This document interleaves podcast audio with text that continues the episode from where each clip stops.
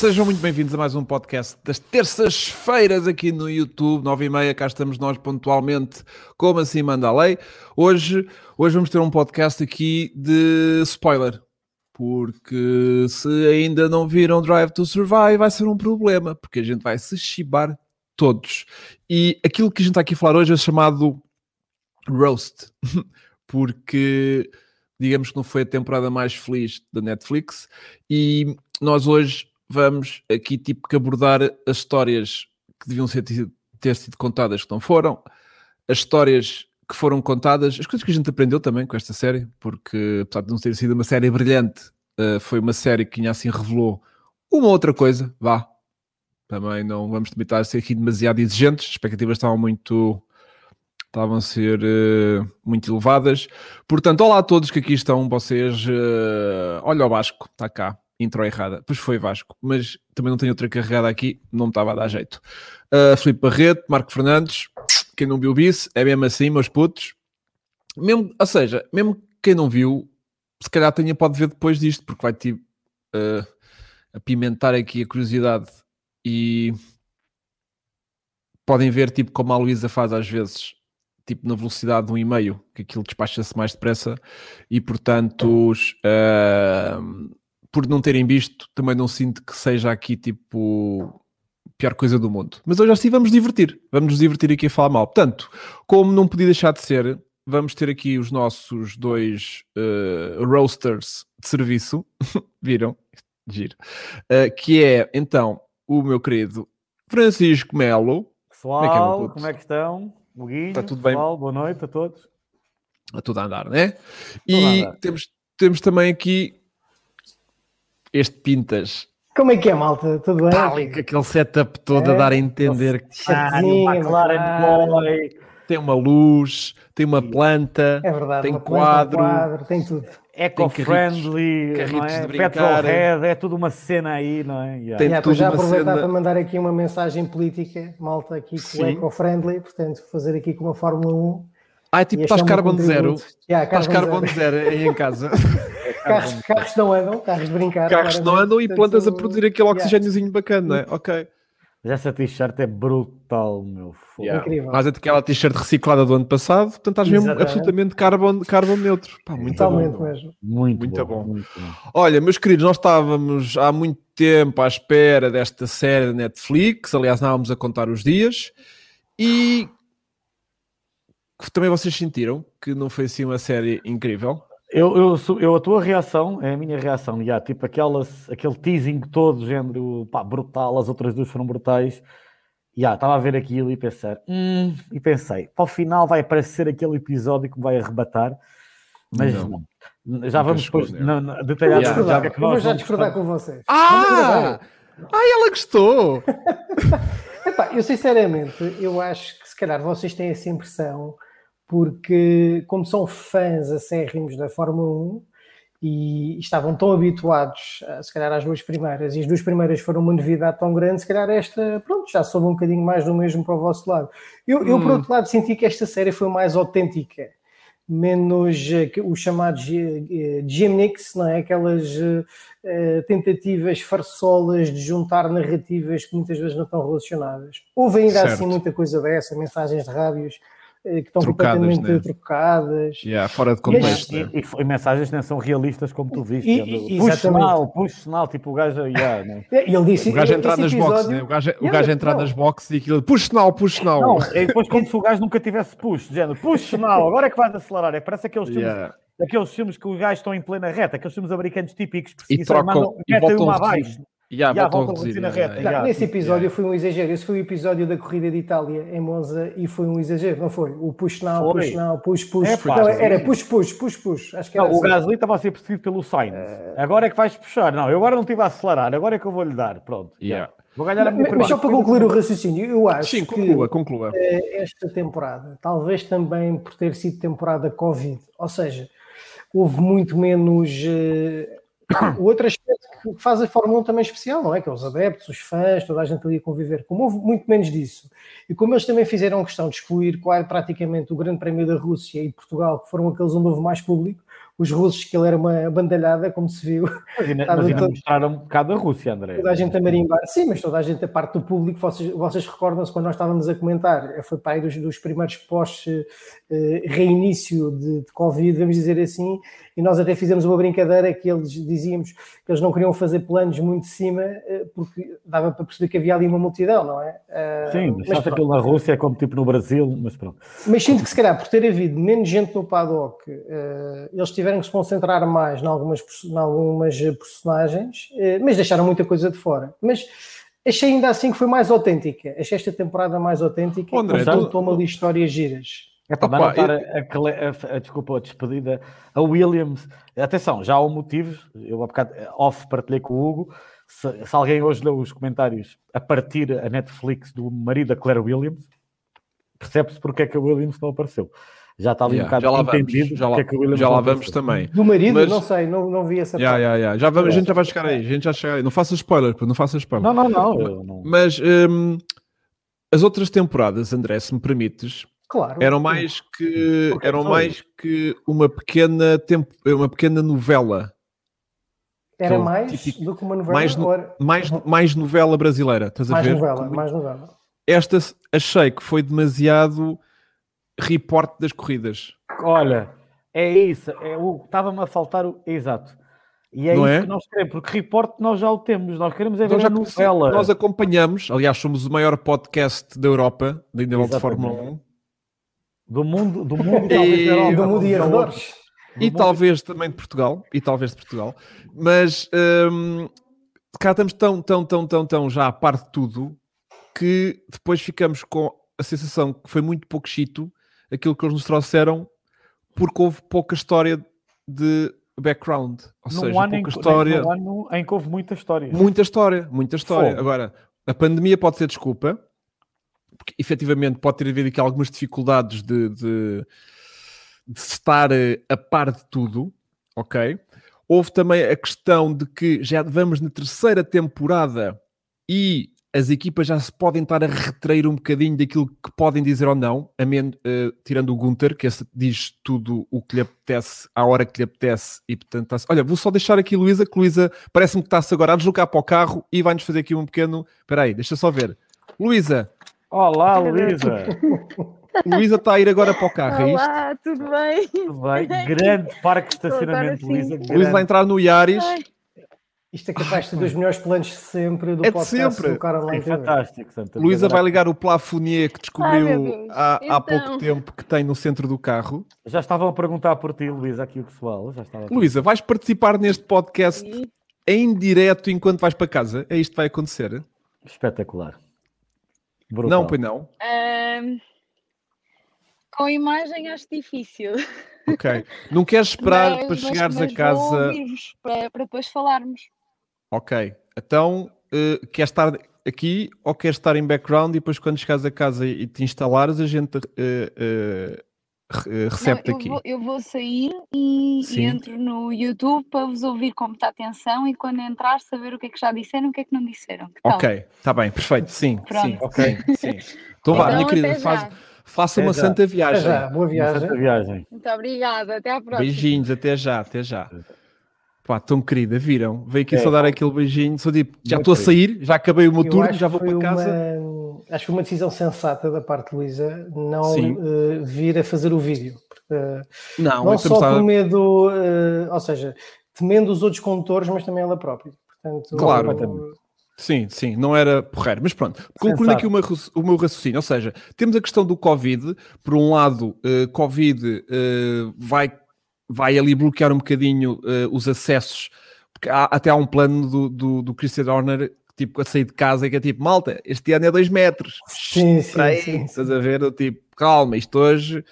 E, e depois é a questão de eu achar que as equipas de cada vez mais têm, está ali Netflix, Mas calma, esse calma, plano calma, foi um bocado encenado, não é? Porque o Warner sabia claramente que a equipa da Netflix já estava com ele. Oh, claro, momento. claro, mas é como a chamada do Zac Brown uh, para o Chase Carey, quer dizer, aquilo mais encenado era impossível. Sim, pronto, tem que haver. Pá, porque tu não consegues estar 24 horas por dia a acompanhar tudo e a apanhar o momento em que as coisas acontecem. Tem que haver um bocadinho Sim, disto também, mas né? parecia mais autêntico nas outras temporadas, não sei, não. Bem, Eu Sei, por acaso acho sei. o contrário, eu não estou tanto de acordo com vocês. Eu acho que as primeiras bem, eu temporadas foram para Malta. Olha, o Francisco, lembras quando o Francisco dizia que a prima dele, que não, do Canadá, que não, Yeah, não yeah, yeah, Fórmula yeah, 1, yeah. pronto.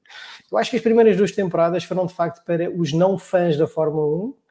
E, ou seja, nós, como somos fãs, ficamos deliciados com aquelas histórias bastidores, não é? E aquela encenação. Quem não era fã passou a gostar muito da Fórmula 1.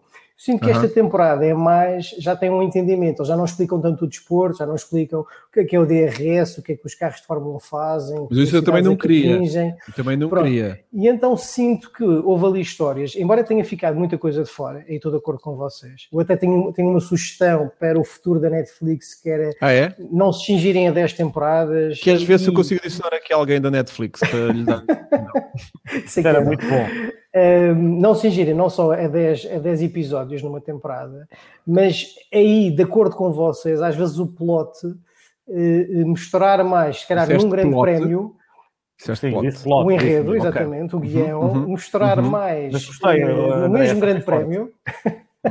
no mesmo grande prémio, nós temos, imagina, duas perspectivas totalmente diferentes. Faz de conta, Monza, estás a conhecer o lado do. Faz de conta de como é que o Gasly viveu aquela vitória e ao mesmo Yeah. tempo a desilusão do Sainz, mas no mesmo grande prémio. Então assistes Yeah, yeah, yeah, yeah, quase. yeah, yeah. eh, ok, isto é um momento, é o grande prémio. Isso é boa ideia. É uma boa ideia, aqui André. duas perspectivas diferentes. Olha, houve aqui uma. Ah. Diz, diz, André, desculpa que está aqui um seguidor disse uma coisa que eu. Não, não, Diz, eu- eu- é que- sinceramente, quem era? eu gostei. Quem Houve várias era? coisas que eu gostei. O Frederico Silva escreveu uma coisa que eu não tinha lembrado e até. Ah, que foi patrocinada pela Racing Point. Eu acho que ele foi um bocado sentir uma certa glorificação do pai Stroll, do Stroll, do Lance Stroll. Quer dizer, o Lance Stroll fez tanta borrada o ano passado e as Yeah. perguntas eram todas muito soft. O Lance Stroll, quem não viu a Fórmula 1, vai Eu achar que o Lance fiquei- Stroll, com eu os fiquei- melhores eu- talentos, chegavam a dizer dos maiores talentos, tipo, Eu, eu É o que eu fiquei. disse, achei que eu- mal.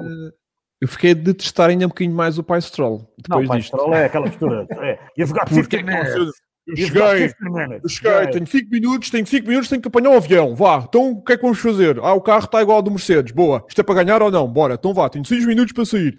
E depois está o, o filhinho. É, foi uma boa época, eu gostei muito esta época, pronto, está a correr bem. tipo, aquilo enervou-me ainda mais, estás a ver? Já não nutre assim um particular carinho pela família. E Pois, de repente. Estás a ver? Eu acho que há Aquilo um motivo para eles terem tido E destaque. depois, e depois tivemos, André, que eu lembrei-me de ti, não te estando a pôr nenhum rótulo eh, sexual, Mas já- vamos ver o que é que eu estou a dizer, mas... Não me digas que é a pudeste- sauna do Bottas. Não, pudeste, para quem gosta do Bottas, André, tu pudeste ver o Bottas, o Bottas É todo, não é? Opa, é o muito quase obrigado. Quase É, todo, quase Era o que eu precisava da minha vista, da minha vida. Era veres o, o- a parte de trás do Bottas. Exatamente. Yeah. Já lá vamos, malta. A ideia que eu tinha para hoje, para este podcast, irmos tipo está episódio mais a episódio. organizado. Yeah, o que é que Está vocês acham da minha ideia? Irmos tipo episódio a episódio. Bora, bora lá. Bora Eu não lá, sei de cor todos, tens que me ajudar, mas sim. Eu vou ajudando, eu vou ajudando e a gente vai lá. Porque eu fiz tipo uma cena que é para isto ter, porque houve malta Então a elogiar, a elogiar a nossa organização da semana Yeah, passada, a pois dizer foi, pois foi. abordámos tipo equipa a equipa e não sei o quê. Então lá, Eu aqui hoje fui tipo, vamos episódio a episódio. Então é bora lá, episódio Fire away, fire away. Você começou com o Não é? E depois fazemos estes episódios todos e no final guardei as cinco então histórias que ficaram por contar nesta série. Tá Boa. bem. Dá-lhe, ver? Vá, fire Mas- away. Então, primeiro episódio. Ah, primeiro, eu quero só dizer que pode não estar tudo muito fresco na minha memória, porque eu papei a série em 24 horas. Também E houve uma delas que já acabei para aí às 4 da manhã, de maneiras que já não estava. É tipo, foi tipo corridas de Fórmula 1. Eu tenho aquele vacilo, sabes? Que já fui e vim e, e posso não ter absorvido tudo. Mas lembro-me aqui no, no geral, vá. Portanto, primeiro, a primeira, o primeiro episódio, que é aquele episódio em que está ali a chegar a Melbourne e depois já não está, e depois há Covid, Uhum. e depois aborta a corrida. O que é que eu tirei aqui de notas? Foi, porque eu fiz notas, André, esta vez. Muito bem. Não Incrível. estás, orgulho- não estás orgulhoso disso. Super orgulhoso. Lá. Nunca fazes Yeah. notas, é verdade. Eu é que fazia, Yeah, agora yeah, não tenho feito. hein? Yeah, yeah, yeah, tu- É não Não, tu, agora, tu agora lês, tu agora fazes ditados e Exato, lês. sim, estás diferente. Ah, faz pequenos não há comunicados. Nada, zero. faz não há pequenos nada. comunicados, faz pequenos comunicados de imprensa. Mas agora, É. agora yeah, eu tipo terei notas porque cada vez mais estou a ficar com memória de passarinho e se eu não Normal. escrevo, depois tipo voa tudo logo. Sempre bem, pri- sempre bem. Pronto, primeiro episódio, eu achei que eh, temos aquele drama da Pink Mercedes, que as equipas começam a ficar meio revoltadas mas que dá a ideia que aquilo só acontece em Melbourne quando aquilo já estava a começar a acontecer desde os testes de, de Barcelona, não é? Sim, Portanto, as, as, as, as, equipas já estavam ali a criar um bocadinho de anticorpos e na série fica um bocadinho a ideia que foi quando viram o carro em Melbourne que começam ali a, a, a criar uh, algum stress. Depois, um, a outra coisa que eu destaco é tipo o Norris, que não ficou muito bem na fotografia, porque foi. Não sei se eles mostraram também dessa, dessa, dessa maneira, mas fico com a ideia que o Norris era tipo: Ah, estamos de pandemia, ah, tá bem, tá bem, está giro. E isso depois amanhã já passa, bora, mas é correr e caga nas máscaras e o caralho. Ou seja, ficou ali uma imagem meio de inconsciente que não ficou bacana ao Norris, meu, estás a ver? Tipo. Não sei se ele efetivamente estava com essa postura ou não, mas, mas a imagem que Netflix passa para nós foi tipo: o puto é bem inconsciente, o puto estava-se a borrifar para a pandemia. Eu não acho, eu acho que a, a, reação do Norris era a reação olha, que eu tive, e não tenho problemas nenhum em dizer, e muitos tiveram no início, uh, estava tudo um bocado, é aquela cena de negarem eh, evidências, não é o, agora está-me a falhar a expressão, mas para não querer ver a realidade. Um, Estava em denial, Epá, exatamente. Eu... Estava em negação. E eu Olha acho que, eu fui, Norris... muito, fui logo uma pessoa muito que arrepanhou com aquilo, do tipo, hum, isto vai-nos correr mal. Não, eu, não estava a ver já uma peste negra, não estava a ver uma peste Sim. negra, mas já estava tipo, e pá, espera lá, que eu, convém não vacilar com isto. Já. Eu teve em negação muito tempo, admito. Ok. Uh, E eu acho que o Norris, como muitos estavam lá, não estado, reparaste que até estás a falar do primeiro episódio, Hugo, uhum, a certa altura sim. estão a filmar o Danny Rick a ir para o, para, para o circuito de Barcelona e a mãe liga-lhe Sim. E, yeah, e yeah. alta voz, estás a usar uma máscara. Não, isto com a cerveja Corona, ou seja, Exatamente. era a conversa toda cá que a malta dizia. Portanto, yeah, eu acho que não. Agora, mostra um bocado o que é que aconteceu ali em Melbourne. Eles, muitos a perceberem-se, muitos dos pilotos não tinham noção. Os pilotos de Fórmula 1 vivem um bocado numa bolha. Não estou a dizer que eles não são, que não sabem o que é que se passa no mundo, mas claro. aquela consciência social e ativismo que o Hamilton tem, a maioria dos pilotos só pensa em corridas. Eh, pá, não, é, não estou a dizer que eles sejam uns broncos ou limitados, pelo contrário, são muito inteligentes. Não, é. é, é, é facto, era como dizia o, o gajo da Mercedes que agora está-se-me a varrer o nome. O, o Toto Wolff, do tipo que passou 200 e tal uh, noites fora de casa, né? 200 e tal noites fora. Noites. Exatamente, ou seja, tu vives aquilo porque aquilo é a tua vida, né? Tu acabas por te liar um bocadinho, tá, andas sempre em, em, em, jet lag, de um lado para o outro, uh, a tua realidade é aquela, né? Portanto, eu, eu... Mas eles vão terem corrido. Não te esqueças de uma a reação deles. Eu acho que analisando esta distância, mas isto lá está, estamos a olhar para o passado e olhando agora para trás, podiam ter corrido, analisando bem que eles chegaram depois a correr mais tarde houve aquele piloto ou aquele membro da equipa estava com Covid, veio o piloto substituto, chegou a estar um mecânico ou outro infectado, aconteceu isso durante a época, como todos sabemos. Yeah, yeah, yeah, Agora, na altura, como era tudo novo e como havia uma pressão social, ah, que vergonha, a Fórmula está, está a ser tão insensível. Mas só para relembrar as pessoas, nesse fim de semana da Fórmula 1, o Rally do México, do Campeonato Mundo de Rallys, não é? Obviamente, uhum. decorreu e só não houve o último dia. Ou seja, eles tiveram uh, o Rally do México Pronto, portanto, uh, e foi, foi quase até ao fim o Rally do México. Yeah. Portanto, até foi considerado o resultado total porque tinha-se realizado 75% dos troços. Uhum. Portanto, acho que esses primeiros Mas episódios isso... não critico o Lando. Nem Mas, quase sinceramente, eu, eu acho que houve aqui uma coisa que vocês não referiram que foi o que despoltou, na verdade, isto tudo, porque foi o, o, os casos confirmados na McLaren. Ou seja, na McLaren, se a McLaren não se tivesse retirado, o problema foi Achas? que a McLaren é que abriu o flanco. Foi quando, quando a McLaren decide, no fundo, chegar-se à frente e, em vez de esperar por uma decisão da FIA, dizer: Não, meus amigos, nós vamos embora para casa, porque naquela altura também ninguém sabia muito bem como é que podia combater da melhor forma o vírus e a Fórmula não tinha tido o tempo suficiente para implementar aquela bolha que permitiu as corridas que decorreram a partir de junho, não é? Portanto, uhum. este, esse tempo que se ganhou também foi importante para implementar todas as medidas de Covid, os testes seguiram.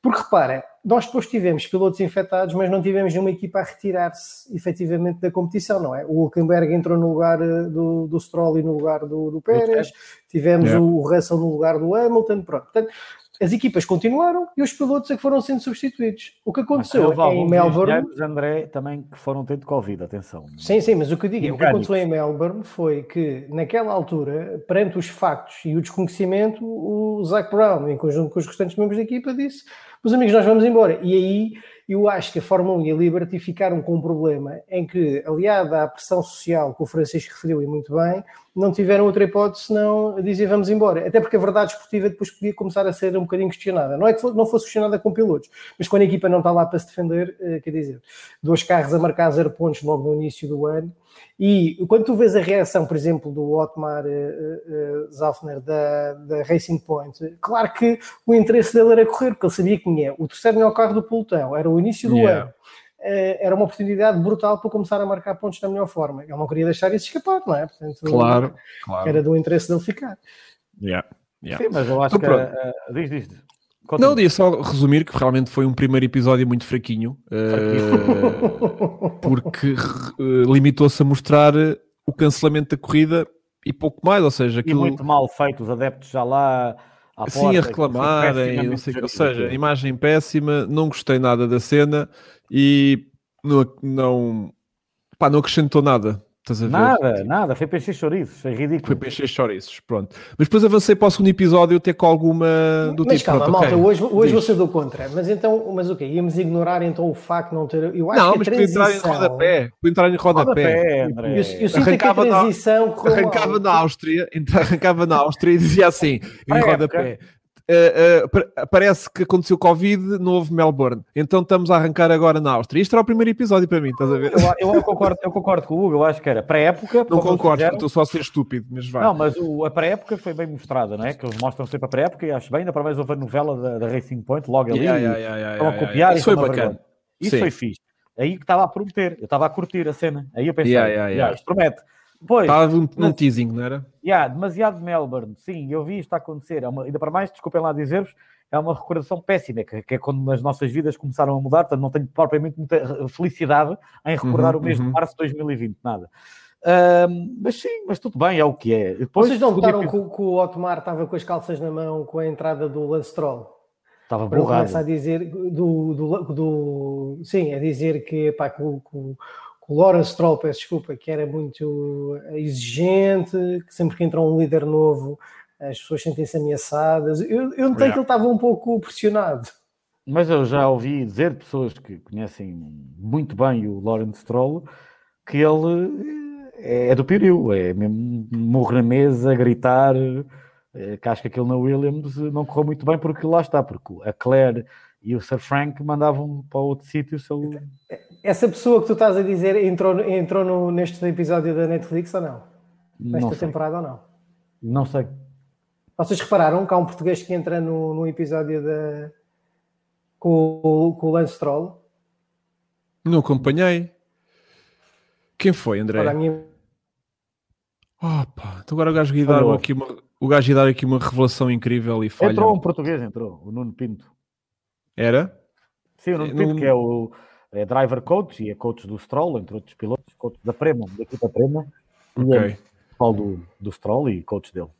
Ok. Entretanto, André, desculpa, spoilei por, spoilei por ti. Porque tu frisaste. E falei, do, e falei do Nuno Pinto. Sim, sim, uh, exatamente. Notaste que ele estava a surfar com o lance.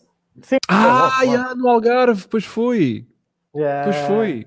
Pois foi. Não falaram do episódio do Grande Prémio de Portugal, mas depois meteram imagens de, do, do lance a surfar no Algarve. Tipo, yeah, completamente fora de contexto, né? Não tem, completamente. Mas não, nós já estamos a adiantar-nos. O Guinho tem ali o, plan, o planeamento. Pois eu já ia falar uma coisa, mas se calhar ia eh, falar yeah, yeah, yeah, yeah, Então pronto, depois vamos tipo todos confiançudos para o episódio 2, né?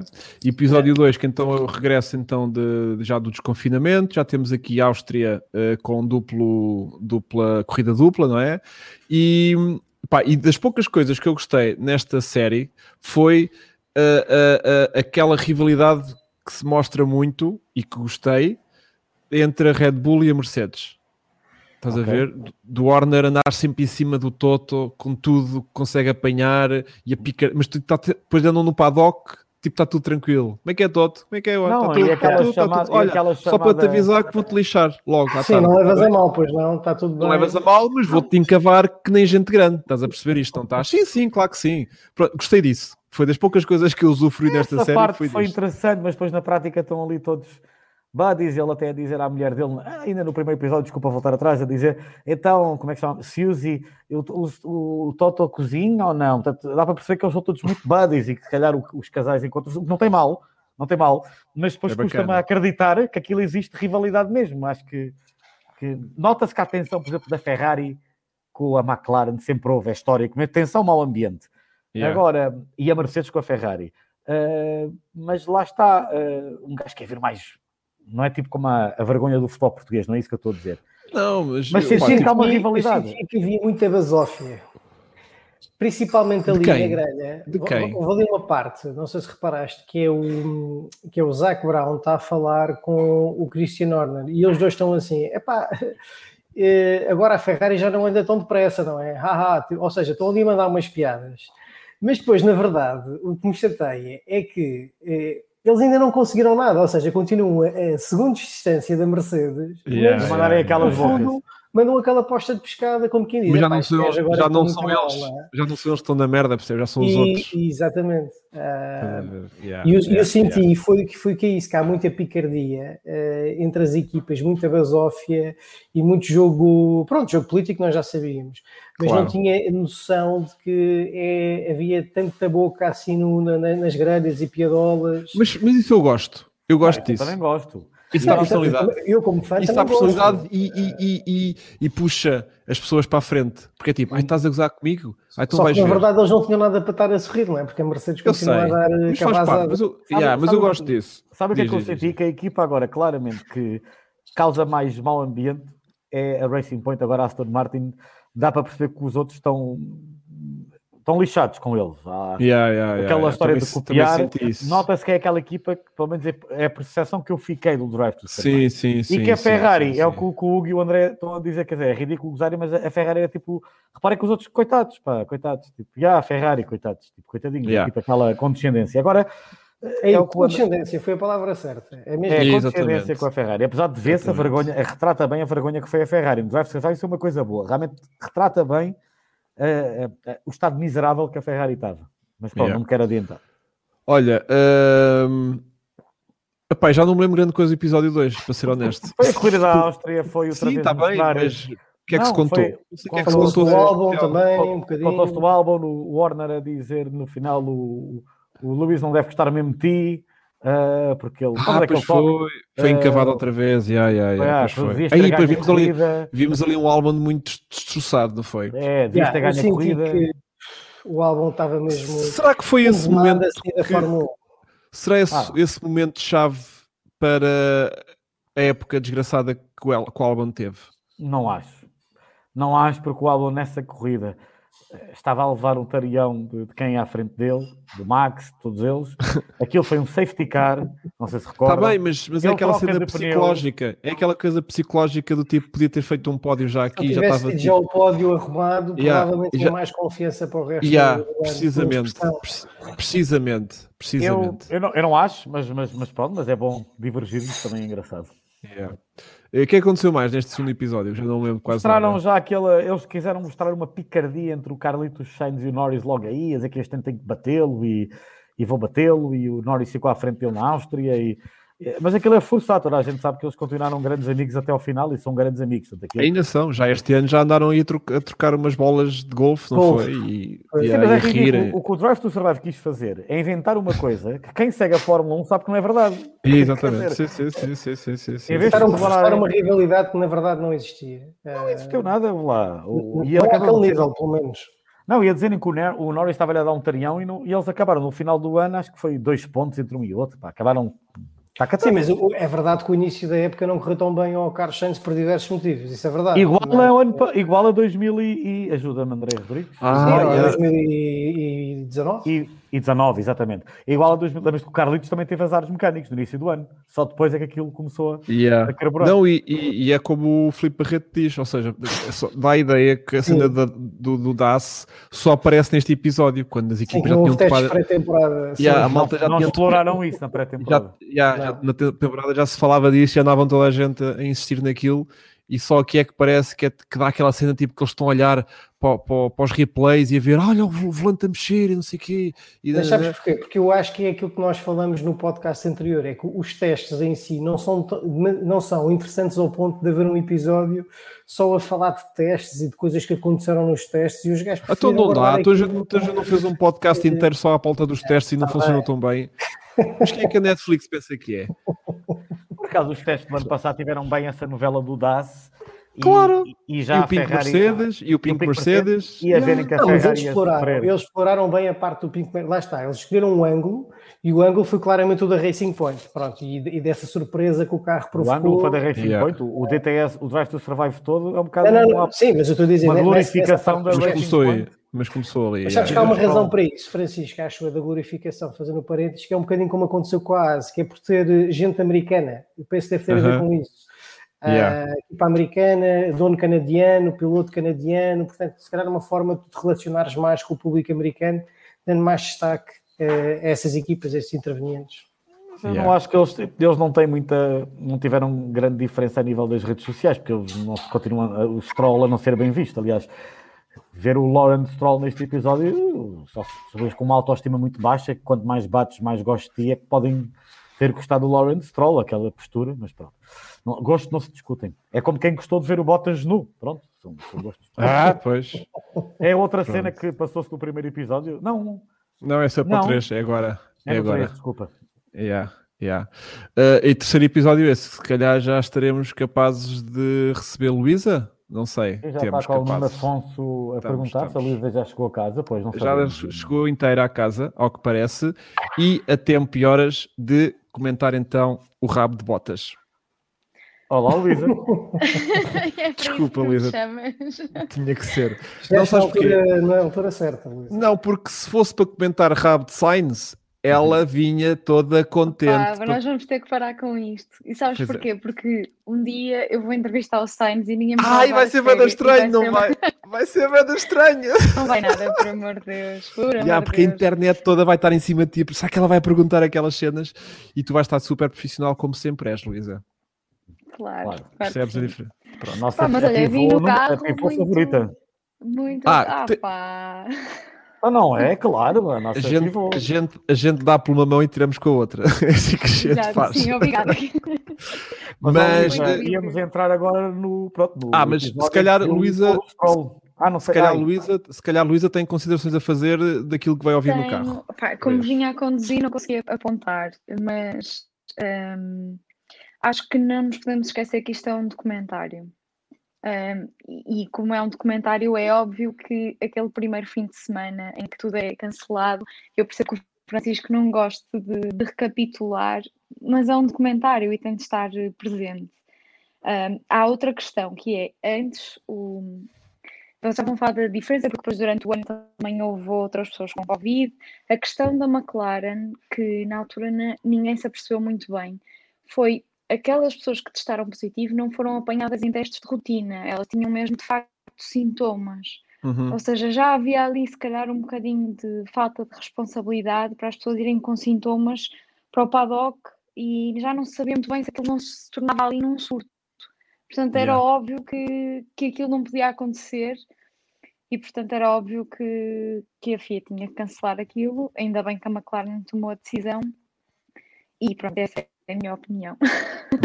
em relação a isso. Em relação à Sim. Point, vocês entretanto estavam a falar, eu acho que ninguém gosta de espertinhos. E foi só esta uh, a frase que me ficou na cabeça sempre que ouvia hum, a explicação do porque é que nós podemos fazer isto, porque é que porque os outros não fizeram, porque os outros decidiram ser, uh, não sei, uh, eles, eles furaram a lei, não é? yeah. Os brasileiros dizem muito, esta é a lei como se fura. Eles furaram a lei, não quer dizer que tenham feito alguma coisa de ilegal, não mas é ético, é? eu acho que ninguém gosta de espetinhos. No final das contas, eles tinham um carro bom, fizeram pontos com ele, fizeram dinheiro com ele, e portanto, yeah. do ponto de vista dos fãs, ninguém gosta e se calhar não capitalizaram, mas se calhar do ponto de vista do capital conseguiram.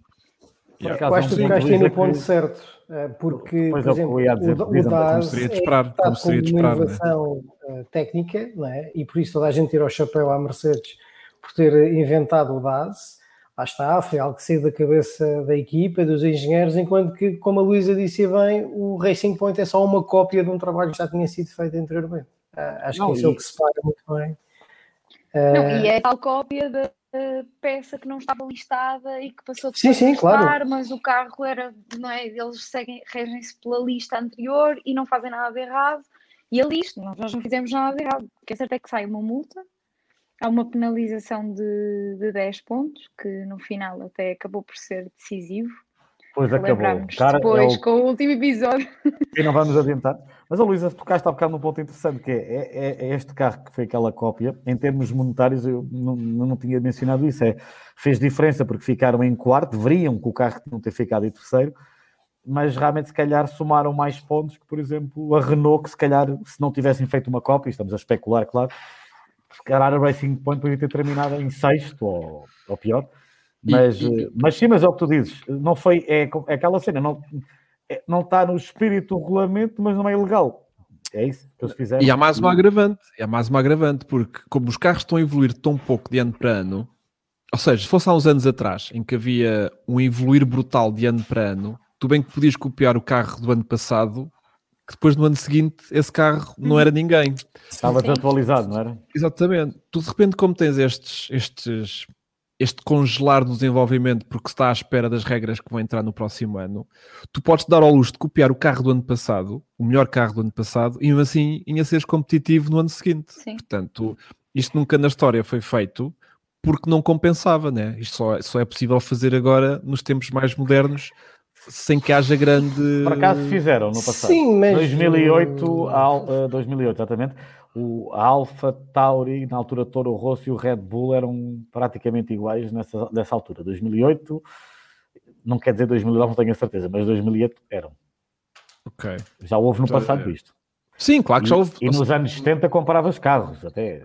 Era mais, Ué. do, que- era mais do que legal. Sim, Anos estou- 80 estou a tinhas falar- a McLaren estou- 1, a McLaren B. Estou a falar dos tempos modernos, estás a ver? Sim, nós temos que ver aqui o que é, que é desvirtuar o conceito, porque imagina, se o conceito é que nós, nós entendemos que o princípio da Fórmula 1 é que cada equipa constrói o seu próprio carro, portanto é responsável pelo desenho do chassi da aerodinâmica desse carro, aí sim podemos dizer que o conceito foi todo desvirtuado pela Racing Point. Eu acho é que isto já começou a ser desvirtuado com a história das, das partes que se podem ser compradas, com as equipas B que foram sendo criadas, com a ASI e a Ferrari, por exemplo, a ASI quando estreia na Fórmula 1 tem logo um resultado fantástico porque comprou a suspensão à Ferrari, comprou o motor à Ferrari, comprou caixa de velocidades à Ferrari, teve logo ali um, um apoio técnico brutal. A Alfa Tauri é o que é, porque tem uma ligação muito estreita com a Red Bull.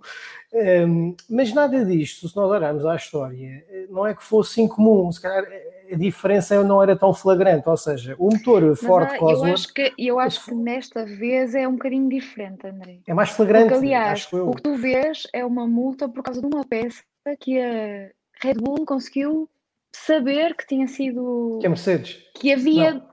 Ah, eh, sim, já estou a perceber. Quem apresenta é a Red Bull, não é? Uhum. Sim, é Sim. o Apresenta a protesto, o queixa, protesto. o protesto. Um, ou seja, eles conseguiram, era um carro bastante parecido e eles conseguiram perceber que aquela peça, havia informações vendidas relativas àquela peça e que aquela peça não estava listada. Agora, o resultado do carro não é com aquela peça, Yeah. não é? Claro. E isto foi o que a Red Bull conseguiu, ou melhor, foi o. Eu cheiro-me que isto é a ponta do iceberg, foi o que a Red Bull conseguiu ter a certeza que protestando Foi, foi, ia haver algum. só uma coisa, foi a Renault, estamos aqui os nossos seguidores a atualizar. Por acaso foi a Renault que fez o protesto. Foi a Renault, é verdade, senhora? Não, sim, a Renault, há lá ao terceiro ou quarto episódio, faz esse protesto, Sim, mas quem, quem, quem inicia. essa peça.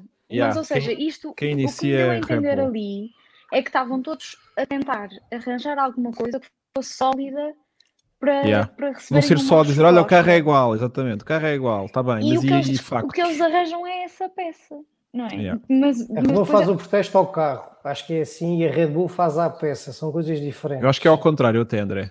Pronto, Mas sei, a tenho a ideia que é é assim como a Luísa está a aplicada- dizer. Yeah. mas a E o é problema da peça é que a peça deixou de ser uma peça listada em 2020. Era uma peça É listada em 2019 Sim. e deixou de o ser em 2020. Pronto. Yeah. Agora, a questão Então foi é, tudo mal eles são- conduzido.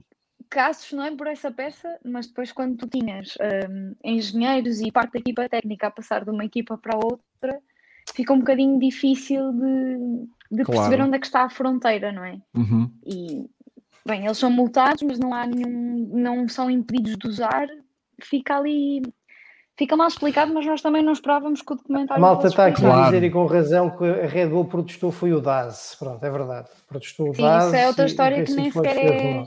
Eles começam, acho eles yeah. abrem essa, essa porta do DAS, mas depois não a fecham. Não fecham. Yeah, yeah, yeah. Eu, eu, eu aqui, Sim, a questão, a questão da, da Racing Point para mim é uma questão de ética, porque hum, eles até, até podem estar a fazer aquilo dentro das regras, mas o, o- o- a questão é esta, é uma questão ética, toda a gente percebe que aquilo está tudo errado. Isto é, eu dou um exemplo muito claro, que é muito fácil perceber quem é pai, que não há aqui nenhum destes três queridos que está comigo que seja, que não faz a mais pequena ideia. Mas de- desde que entrou esta pandemia, que os pequeninos têm que fazer os trabalhos que faziam na escola, faziam em casa agora. Ah, Ah, e portanto, hum, a minha filha é quase sempre envergonhada porque é ela que faz os trabalhos dela.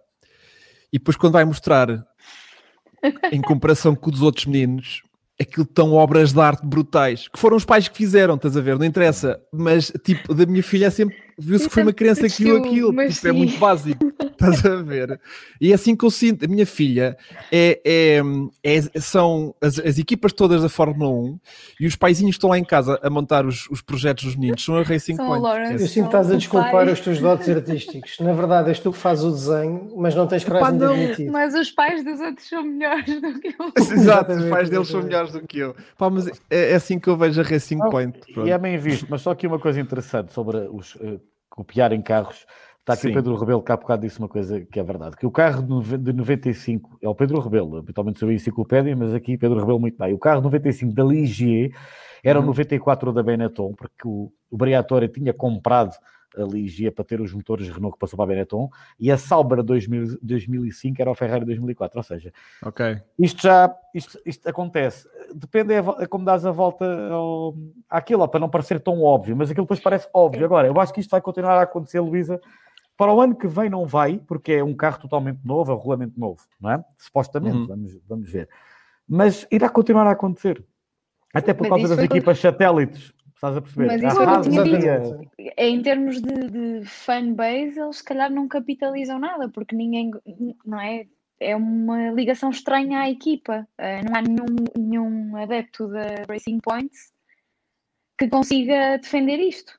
Ahm, Sim, agora eles com a Aston ou Martin, seja, aquele mas lá está, Martin. eles não capitalizam em termos de fãs e em termos de, de, de quem vai gostar mais ou menos da equipa, mas a verdade é que depois têm resultados e os resultados trazem dinheiro e, portanto, no final Yeah. de contas, Sim, eu acho que e eles é muito, que estão desta, certos. Yeah, muito desta série da Netflix foi mostrar isso, que o dinheiro é bem importante e Yeah. a felicidade da McLaren quando conseguiram chegar ao, ao objetivo deles O e dinheiro aquelas que eles pró- não vão vender em bonés não, não, não, não, yeah, é um bocado, um bocado por aí. traz problema. Mas pronto. Hum, avançando aqui, pode ser um episódio então, em que tivemos um episódio muito de botas, não é? Portanto, explorámos Todo aqui um. botas, todo botas. Eu É, tinha uma pergunta para fazer aqui à- à- ao painel. Ok. Depois do Drive to Survive, nós gostamos mais de botas ou não? Hum, eu fiquei meio que na mesma. Ou seja, Opa. posso Yeah. explicar? Não, não, vou explicar. Vou, vou, vou, vou fundamentar. Ou seja, eu, eu continuo a achar que ela é um bocadinho nhonhó, Hum. panhonha. Enquanto estava a ver a série eh, e vi tipo nudez, vi rabo, na altura, aquilo, ou seja, não fiquei Nunca foste à chocado. Finlândia. o- Não, pois é isso. Nunca fui, mas percebo que aquilo, pá, da maneira como Mas eles estavam, tão, tão que não, sei, não sei se ia gostar, estás a ver? Porque se vou parar à sauna errada, aquilo de cá não vou gostar.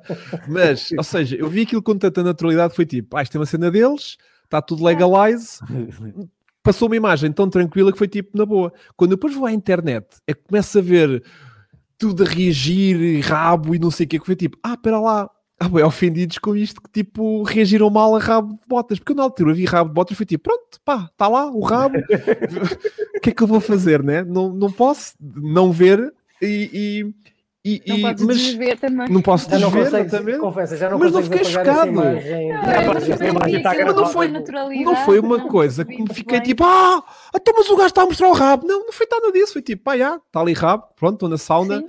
Já, a seguir vai dar um, mer- mergulho no lago gelado e está tudo bem. E o gajo é rige, é assim que o gajo enrijece. E, mas depois tudo o resto da- da- da- das entrevistas dele, da comunicação dele, não me fez mudar a opinião dele de, de não continuar a achar que é um panhonha e um Eu gostei, nhonhon. da- eu gostei da entrevista Ok. dele lá na Rússia, quando ele disse que está a contar a história de 2017, não, 2018, exatamente, quando deixou passar Hum. o Hamilton, uma das vezes, e que ficou todo lixado, e, que, e, e- e ele a contar o- como é que provocou o Hamilton e foi contra as ordens da equipa, quando deu lá o condar, o Isso condar não te fez gostar mais dele, Francisco? Fez- Isso eu isso gostei, isso gostei, yeah, fez-me isso eu gostei, mais yeah. dele. Yeah. Eh, No entanto, como eu vi a época toda, Luísa, não é?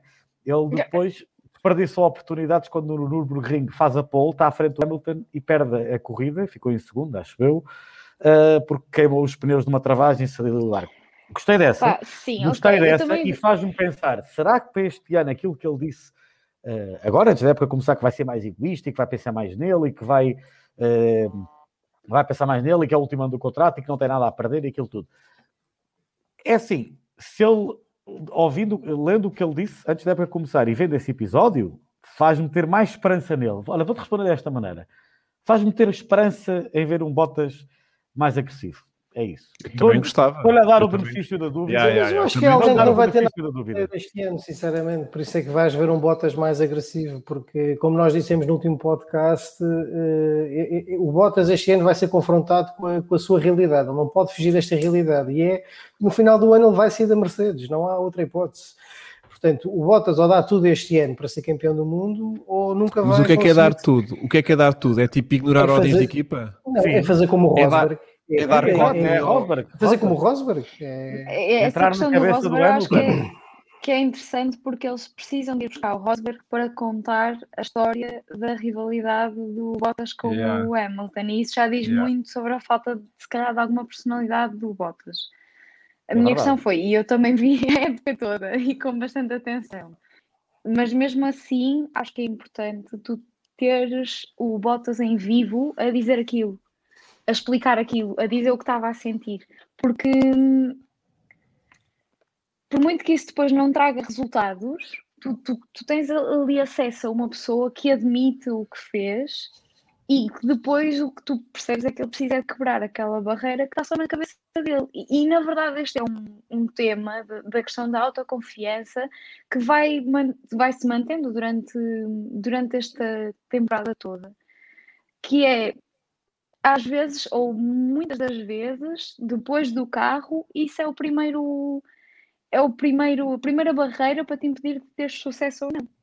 Uhum. É, E é o Bottas ali admite que muitas vezes foi, ma- foi manso, entre aspas, e que, que não se pôs ele próprio primeiro, porque deixa que aquele ambiente em que o Hamilton é que é a estrela da companhia e ele é só um copiloto, como ele, como ele vai buscar essa, essa expressão do, do Toto Wolff, e ele diz-te que sabe disso e que quer combater isso. E, ou seja, tu vês um bocadinho mais de personalidade de Bottas e vês vontade dele eh, fazer essa personalidade crescer. E por isso é que eu sinto, apesar de ter visto na mesma temporada toda, que gosto um bocadinho mais do Bottas desta. E, rep- e deste reparaste também, Survive. e reparaste também, Luísa, que a namorada, naquele episódio que aparece a namorada, a namorada também está a tentá-lo, a, a espicaçá-lo e hum, Ah, pá, não me apercebi disso. Eu aprecio quando eles estão lá no pequeno almoço e não sei o Sim, quê. visto o comentário da- das redes Ah, sociais. ele está muito chateado. Sim, sim, sim, sim. Yeah, sim. yeah, yeah, Não, que a namorada está tipo a espicaçá-lo pelo também. E, e- Sim, para ele eu- contar eu- aos eu outros. diz? Para ele contar aos outros, não é? Porque ela é que sabe que ele ontem estava lixado. Sim, É, e, sim, com e- aquilo. e eu acho que e eu acho que, que é o que eu digo, estou a dar o benefício do dúvida e, e vou, entre aspas, numa folha branca com o Bottas para esta Hum. época. E gostava, não- e, é que- e é o que o André disse, ele vai com tudo.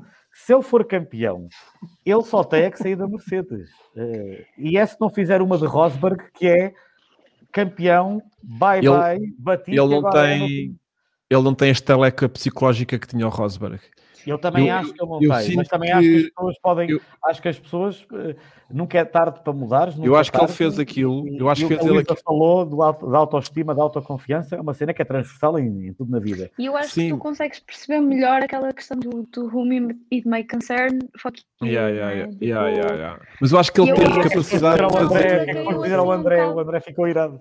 Não consigo eu acho- perceber, Aquilo não consigo perceber. altura caiu assim um bocado bem, mas e agora Aquilo estava lá Mas recalcado. Luísa, eu isso foi a segunda vez que ele disse, não te esqueças disso. A primeira foi, o ano- foi em 2019, portanto, Mas eu acho que é isso, é a mas, mas em segunda vez. 2019 tu não tinhas tido acesso a esta informação que tiveste agora. Ele não tinha falado não, desta claro, forma. mas eu Yeah, continuo mas a ele- achar, quer dizer, ele, ele é livre, obviamente, de expressar como quiser. Eu, eu defendo tudo aquilo que disse na altura no podcast, que pá, não, não gostei, não acho que isso quer dizer sequer o, o que quer que seja, porque é como o Francisco diz, ele tem um, ele tem um dia bom e depois, se for preciso, tem 5, 6, 7 grandes prémios em que as coisas É não correm isso.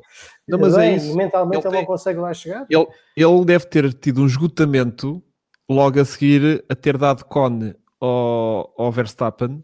Estás a ver? Ou seja, foi rebelde e esgotamento nervoso logo, tipo 3 ou 4 grandes prémios a recuperar daquilo. Ou seja, ele não tem aquela capacidade do Rosberg de estar uma época inteira a fazer aquele jogo mental, psicológico, a fazer jogadas e jogadinhas. Aquilo foi tipo o Bottas, foi tipo, ah, caraças, vou dar cone ao, ao Verstappen. E foi tipo, pronto, e agora eu, eu tomei primeiro concern, fuck you, e pum, outra vez cordeirinho manso durante 10 grandes prémios. Porque Eu acho que esse foi o momento que eu gostei mais do Bottas, como a Luísa Caiu-lhe diz. um bocado a oportunidade em cima e ele aproveitou-a, mas ele não a criou.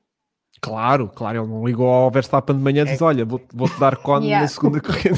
Mas é, É isso que é eu o acho que é essa a disse. diferença. Ele não cria a oportunidade, ele Não criou. Mas foi muito e bom então, ter- não havendo mais Rosberg- nenhuma, Mas foi muito bom de improviso. Foi tipo, ah, está atrás de mim, ai, não posso dar cone, então é mesmo agora isso que eu vou fazer. Boa. Mas Grande o, ideia o- que me deram. O que o Hugo estava a dizer é que é verdade, é que o Rosberg voluntariamente esteve a tentar todas as maneiras picar o Hamilton, provocá-lo. Aliás, até há um caso mais extremo. O Hamilton até diz no documentário: eu já tive um colega de equipa que, foi, que era o meu melhor amigo. E eles acabaram a detestarem-se. Agora acho que pronto, cumprimentam-se. Mas na altura aquilo, então, eles tocaram-se em pista mais que uma vez. Aquilo, Sim, sim. vê lá o nível que o Rosberg levou aquilo. O Rosberg pensou: este gajo tecnicamente é melhor que eu, a velocidade pura é melhor que eu. Eu sei que sou bom, mas este gajo, pronto, mas o que é que eu posso ser melhor que ele? Foi que pensou: se o Bottas este ano fizer friamente, sabes, voluntariamente aquilo mesmo calculista, Não consegue. não estou a dizer que vai conseguir. Agora, é o que o André mas ele o não a consegue. Tem que fazer aquilo não gosta dele e o 23 André não gosta dele. Não, ele não consegue, é que porque depois vai ele lá para a que é- filmar. Porque pede Está lá essa questão Ele tem que haters. estar lá Ele tem todo que fazer da 23 sauna. corridas aquilo. Não, não 23 consegue. Consegue. questão dos haters, ele não gosta de ser. eh, Ele cada vez que faz isso, vai para a sauna, relaxa e fica outra vez tipo tudo na paz. Desce sobre ele o espírito nórdico. Yeah, yeah. Como acho é que que aquilo depois volta a retomar aquela fúria toda? Aquilo demora muito tempo outra vez, estás a ver?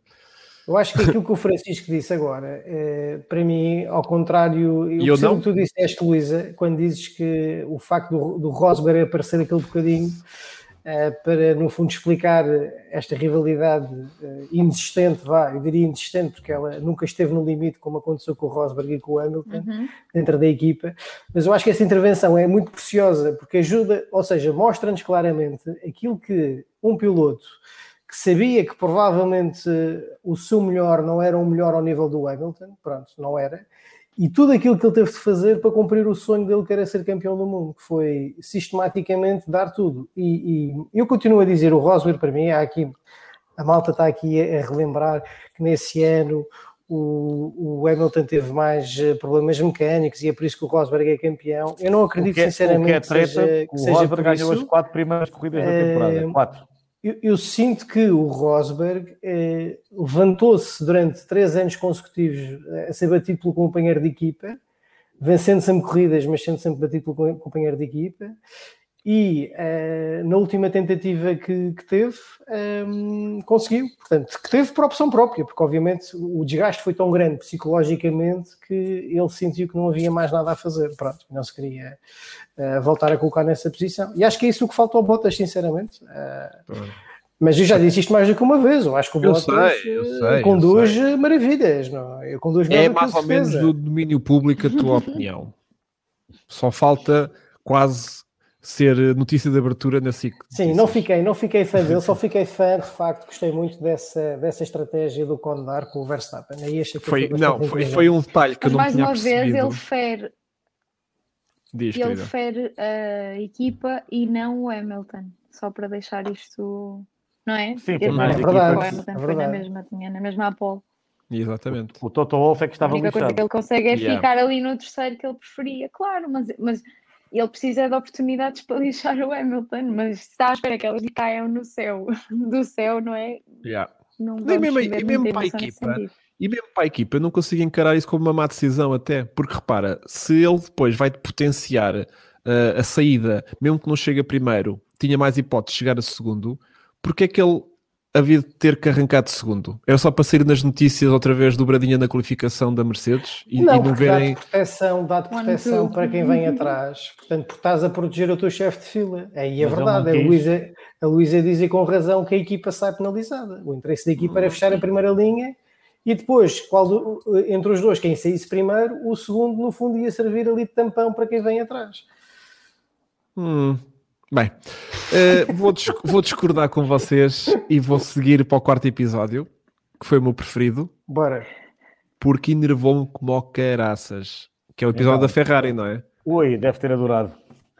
Eu gostei, Eh, eu adorei. Eu, eu também adorei. eu adorei porque saí de lá uma pessoa pior ainda. Portanto, hum, duas coisas que eu destaco do episódio da Ferrari que me consumiram uh, Matia Binotto, porque se eu, já, se eu já me enervava, agora está no pedestal, porque eu não acho normal aquela santinha estar o episódio inteiro. Reparem, estamos numa fase em que a Ferrari se lutava arduamente para passar daqui a um. Atenção. Exatamente, para passar daqui Tá- um. Pronto, bem. temos isto, temos isto em consciência, né? E temos Matia Binotto con- con- constantemente durante o episódio a dizer: Bom, a Imola é, uma- um sítio muito especial, claro que queremos vencer aqui, mas queres vencer o quê, man? Tu, tu estás a sair lá de trás, Zé. Pá, eu, e era aquela conversinha feita, estás a ver, tipo, pois a Ferrari tem muita responsabilidade e nananã, e claro que pretendemos vencer e não sei. Pá, que é isto, meu? É o, é o que a lhe dá assessoria de imprensa, é a assessoria de imprensa diz, repete estas palavras bem. Vamos É pá, só uma me apeteceu, yeah, Monza, yeah. só me apeteceu dar-lhe Yeah, três chapadas. isto- Yeah, pronto. E depois, esse é o tal discurso para aquela malta que não é fã, que, tipo, que aterrou agora na Fórmula 1 e que acha mesmo que é possível Que a Ferrari ia- vence o Grande Prémio de Monza, quer dizer, só se 14 carros existissem, porque yeah. e depois era aquela Eu senhora que que lá estava. esta A narrativa, senhora Ruiva. ru- acho que era morena, era uma senhora Não, já era. Ruiva, Ruiva da Ferrari, é a assessora de imprensa. É assessora de imprensa. Pá, É. e- e- ela é irritante, não é? É um Ai, irritante. Jesus, ai, Jesus! Tu não tinhas ideia, eu estar a ver aquilo e a roer-me todo por dentro porque via um Vettel assim, tipo, bacana. Estás a ver? O Vettel, tipo, pá, estamos na merda, mas pronto, pá, temos que. Ah, eu um acho que viu ali uma dinâmica mesmo fixe. Olha, mas e quando Achas? o outro, não vi quando o outro Obrigado, o nome dela é Silvia. E a gaja, Assim- não, não, não. O senhor Vettel não vai dizer isso. O senhor Vettel não se pode rir porque não estamos para rir. Está bem, senhor Vettel? Então vá, vamos dizer que Oh, pá, não vamos falar. E eu assim, que esta gaja. Eu acho que isso conta muito bem a história. Fogo. Yeah, sim, não, ficou-se o gajo a Faz parte, perceber. é porque se ela alinhasse com ele, ele não ficava com aquela imagem que estava a tentar dar, eh, não é? Dar eh, uma quebra na equipa, que já estava Yeah. muito mal, mas pronto. Epá, sim, Até a mas- questão do, do Leclerc, quando recebe aquela pergunta do, da marca de roupa. Pois é, pois é. O gajo Ah, interrompe o logo Vettel o Vettel. É logo o Vettel a primeiro enterrá-lo. Não é por causa disso. É, O Vettel Eu logo adorei, eu enterrado. adorei. Claro, claro. Sim, Luísa, isso eu o adorei, Vettel. que- e acho que ali, nessa dinâmica com a senhora, cada um faz o seu trabalho e ele fez o trabalho de dizer, pá, vocês não se a cagar para mim, também me estou a cagar para vocês. Epá, mas sim, Pois, mas E, é, eh, e ela faz o trabalho dela, que é. para mim, para mim é melhor. que para quem não quando- sabe o que é um assessor de imprensa, E pá, mas, Mas há, para- to- todas as equipas têm assessores de imprensa e pá, e não vejo ninguém a ter este tipo de comunicação ridícula, completamente desvirtuada da realidade. Quer dizer, que aquilo nem faz sentido, estás a ver? Tipo, agora vão dizer ao se Vettel que ele não pode. Imagina, não tu tens de controlar, tu tens controlar equipa. danos. Aí eu estou um bocado de acordo com a Luísa. Tu tens de controlar Pá, danos. fogo, também eu sou o único neste barco hoje, meu. Não, não, eu não. não deixo- repara, eu- eu- eu eu é, eu enquanto estou com- fã, enquanto fã, acho ridículo, como óbvio. Enquanto alguém que está ligado à comunicação, eu sei que tu tens que gerir o máximo possível da comunicação que sai para fora e tens que controlar danos. E efetivamente, se a equipa passa por um momento difícil, tu não podes de repente fingir que está tudo bem. E aí, só que aí Mas tu acho que estás a confundir. Aí não fazia. foi, aí não foi a, a responsável de comunicação, foi outro gajo que estava lá, que devia ser um Não, era ela. Era Não, ela. não, mas há uma parte que diz assim, Na Tipo, tu não podes dizer isso porque tivemos, eh, Mal tivemos um resultado mal no grande prémio anterior. E ele, e ele vai estar de repente vira-se, mas ok, agora não podemos, eh, não podemos rir, não podemos rir. E ele Yeah. fica assim um bocado eh, à rasca. Alguém diz humor é, humor é, alguém que diz até humor, é tipo humor, sim. Sim, humor. exatamente. E depois O as outras vai- fi- ficam assim meias atrapalhadas, riem-se e ele leva a sua avante e, Não, e vai-se o embora. Vettel, o Vettel estava-se a borrifar já. Mas a história da, da ruptura do Vettel com a. Diz, diz, diz. Desculpa. Não, já, Eu já foi há um quarto com de hora. algum delay. Pois estás, pois estás. Mas vai que já, está, já estás agora de microfone. Vai, Lança-te, lança-te, Lisa. vai. Vai sem Sou medo. eu? Sou eu. Sim, sim, Sim, sim. sim. Não, Sim. eu acho que essa dinâmica era necessária para contar a história da quebra entre o Vettel e a Ferrari. Já que, e esta narrativa, eu acho que vocês já falaram disso quando eu estava a conduzir, ou até antes de eu, sair do trabalho, Sim. que é a narrativa, eu acho que nesta temporada está um bocadinho mais confusa Pois está. e não está. foi tão, tão temporal. Tanto que tipo, eles, em, eles vão a Monza quatro ou cinco vezes, tipo, já Sim, não aquele andamento para trás e tipo, para a frente. Yeah, yeah, yeah, yeah, yeah. Mas eu acho que as outras vezes aquilo acaba por estar um bocadinho mais organizado. Estava mais ahm, organizado. com o decorrer da época sim, e este ficou mais, mais com, complexo. Parecia aos nossos podcasts, já. Parecia aos Como é nossos que podcasts. começa? Sim. Como é que começa esta temporada em termos de, de- e acho que é o Will Buxton que, que fala nisso, que é como começou mais tarde a primeira corrida, aqueles meses antes entre a primeira, o cancelamento e a primeira corrida, começa a mexer o mercado dos, dos pilotos, coisa que não é comum acontecer na- Yeah. antes da primeira corrida. Tão cedo, já. Qual é, eu não sei se vocês se lembram, mas das primeiras notícias que nós recebemos é que o Sainz vai assinar hum, com a Ferrari que o Vettel está fora. Aham. Foi logo em maio uh, que saiu essa notícia. Em junho, quando foi a primeira Foi corrida, das já primeiras, eu acho que foi E das primeiras coisas que surgiu depois do cancelamento. E então, E a- com o a Daniel história- Ricardo ia isso para. não é abordado. Sim, mas eu acho que mesmo essa questão do Daniel é mais tarde. Do Daniel. Tipo, O Dani. Dani. Ah, é isso, aqui o meu querido, E eu já. acho que isso já veio um bocadinho, um bocadinho mais tarde. Ou seja, eh, eh, a ruptura dá-se quando tu ainda, ele ainda nem sequer pôde correr e eles já assinaram com outra pessoa. já. Claro. E isso não é contado na, na série. Portanto, essa, essa história de ele contradizer o que a outra, tipo, a outra quer que ele faça assim e ele vai e parece que faz propósito para fazer assado e não sei o quê, eu acho que isso, eh, do ponto de vista de espectadora da série da Netflix, não é? Que é sobre isso que estamos a falar, foi muito importante para, para, tu- para te contarem melhor a história da ruptura do Vettel com a Ferrari. Não, e, e- e- e- o que acontece é que eu sou, repara, eu já contei isto várias vezes, é mais ou menos também aqui do domínio público. Era, eu sou Ferrari e era completamente contra Vettel por causa daquela cena do dedo, quando ele estava na Red Bull, e de repente vem, vem eh, eh, Vettel para a Ferrari e é tipo, "Ei, agora vou ter que levar com este gajo na minha Ferrari, e depois disto. Eu saio daqui a gostar do Vettel e a testar a Ferrari, que é tristíssimo, estás a ver? Que, que tipo, está tudo errado, não pode ser Yeah. assim. Pá, e, e- e adoro que o pequenino, o pequenino prazer que ele levou disto foi anunciar o Yeah. contrato dele com a Aston Martin no, no Grande Prémio 1000. Pá, que foi, em Mugello. Yeah. Em que Mugello. foi quando aquela. ele- Quando ela pergunta, tipo, pois o timing aqui do, do, do, do, do Sebastian foi mais ou menos ele, ele, pois foi. Exato. É fica Não, aquele silêncio na mesa. E Pá, eu eles adorei, naquela- adorei. E eles naquela festa toda pomposa lá em, eh, na zona de Mugello, toda.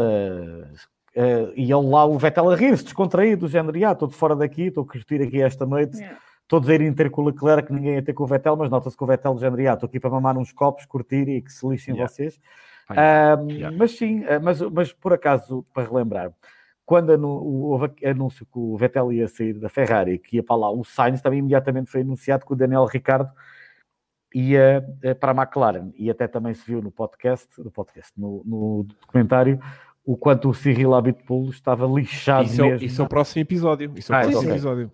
Mais do que para o deixado, quinto magoado. Eu acho que ele estava mesmo magoado. Queremos avançar já para, o- Magoado para é o a quinto episódio. Já avançamos, né? já Até deu dó. Estamos Até lá. deu dó do Cirilo, não deu. Sim, sim, A, a minha questão, pá, aquilo que eu acho é que foi um bocadinho exagerado. Vocês acham que foi mesmo, mesmo, mesmo assim? Aquele ódio, tipo, de não se falarem, passarem Yeah. um pelo outro e o Dani, Não. o Daniel, fazer não aquele tipo, ei, e ele, ah, desprezo. Eu acho que foi ressentimento. Ressentimento. Acho que o Cyril estava mesmo Eu acho que é ressentido. O O Daniel acho que é não. aquele ambiente meio estranho. Yeah. Mas foi tão, Tu tão, passas tão, quase tão, assim tão, a tão, fazer tão. a egípcia, tipo, se eu não mexer ele não me vê. Exatamente, yeah. Mas acham que Olha foi que eu tanto, acho. tanto, tanto assim? Eu, acho que foi. sim.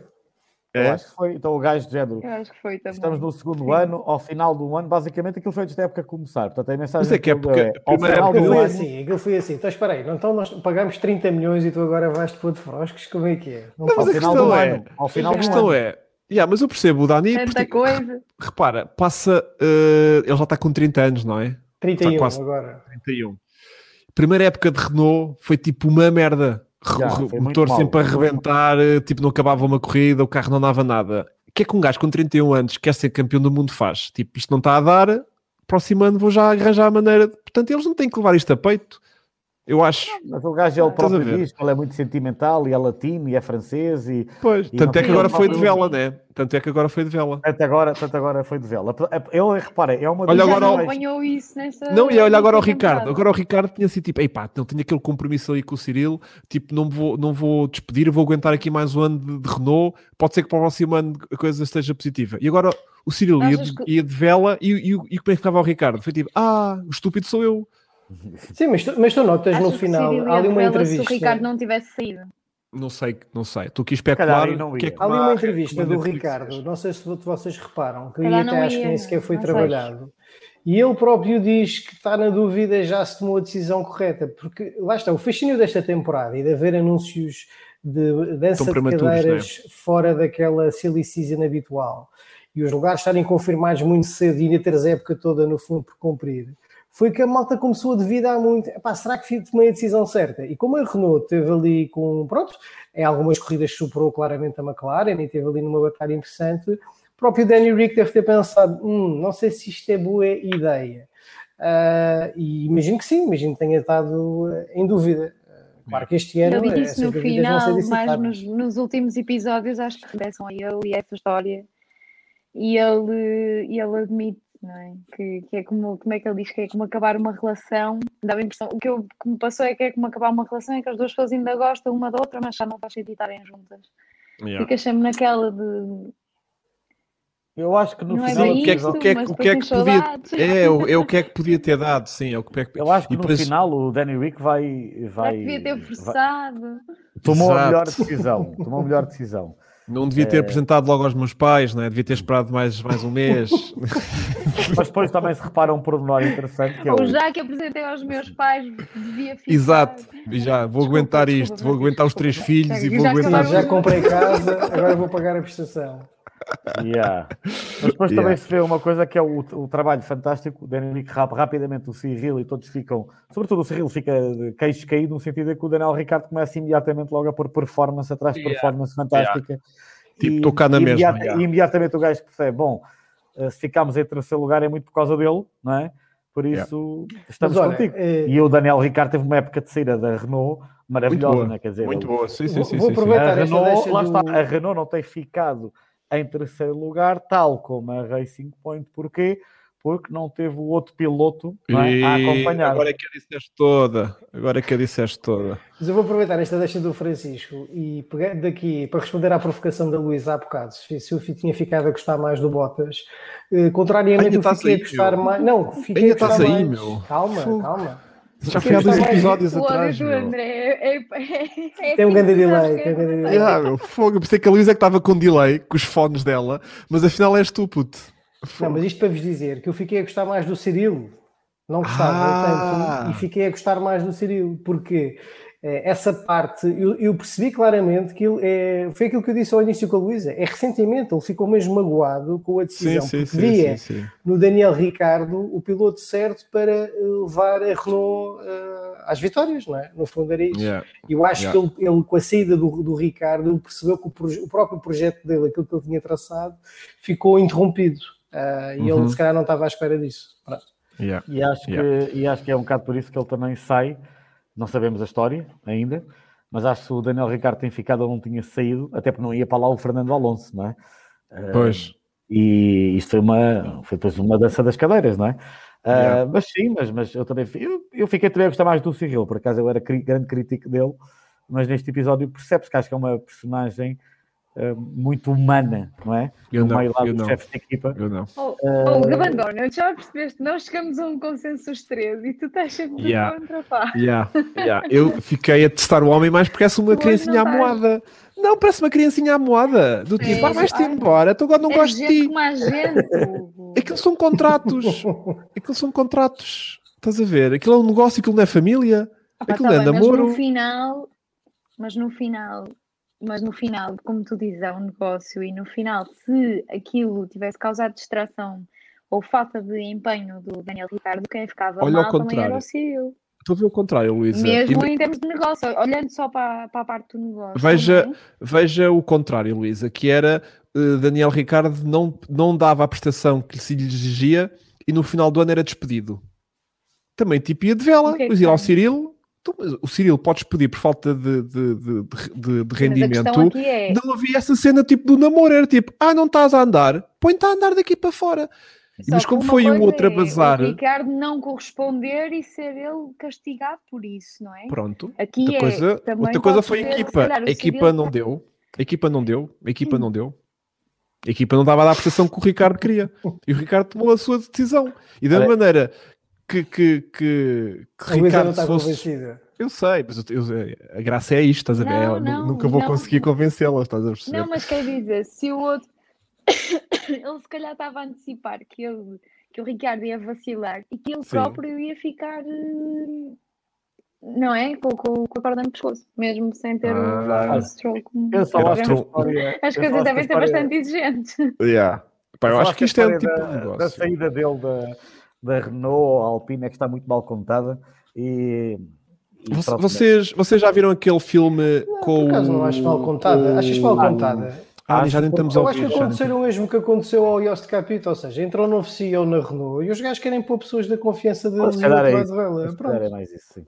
Yeah. Vocês já viram aquele eh, filme, acho que se chama Moneyball, de, de beisebol com, o, com aquele ator que era Já vi, casado Brad Pitt. Com o Brad Pitt? Yeah. Moneyball, que- não é? Yeah. Moneyball, que há ali uma cena em que o, aquele puto, que não sei o nome dele, que é o ajudante dele, eh, ele lhe Essa pede, para história ir está despe- incrível. Yeah. lhe pede para ir despedir um jogador e ele está ali com um bué de nhonhós do tipo, olha, coisa, não sei muito bem, e ele diz, pá, isto é um jogador, é um contrato, Eh, foste dispensado, vais ali à secretaria, tem lá o contacto da próxima equipa e vais Uhum. à tua vida. Ou seja, é essa freza dos negócios que eu vejo que isto tinha que ser assim também aqui. Isto é negócio, isto não é família, isto não é sentimentos. Eu acho que se fosse assim, Os eu se fosse negócios são assim, tu não, tu não, não fazia, para já não fazia sentido teres um documentário da Netflix sobre isto, e se calhar tu Isso é não verdade. gostavas tanto da Fórmula 1. Não, repara, para nível de história é incrível o Cirilo. anda- Drop the mic.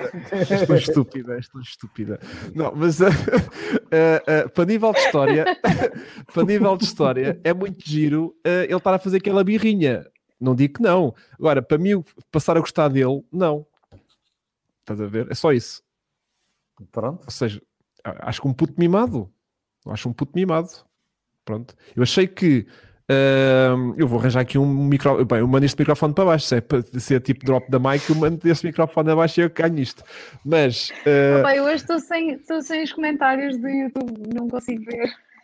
não podes ver. tá- Estás aqui na nossa janela, querida. Olha aí do lado direito. Pá, pois, só que estou no telemóvel, eu Ah, está bem. Ah, está bem, está bem, está bem, E eu bem, gosto está de bem. vestir assim. Ok. Eu hoje achei ok. muito triste a entrada da Renault em Amsterdam. Achava que a coisa era mais pomposa.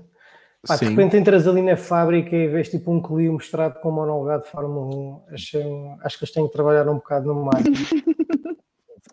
Vocês não ficaram com essa ideia? André, já mandaste o isso. currículo. Manda o Acho currículo. André. Vou mandar, vou mandar. Manda Agora a que o Civil já se foi embora, talvez consiga. hã? E não fazias melhor serviço, André. Uma coisa que tens bem é sabes gerir os teus sentimentos, Ah, é verdade. Muito não bem. é?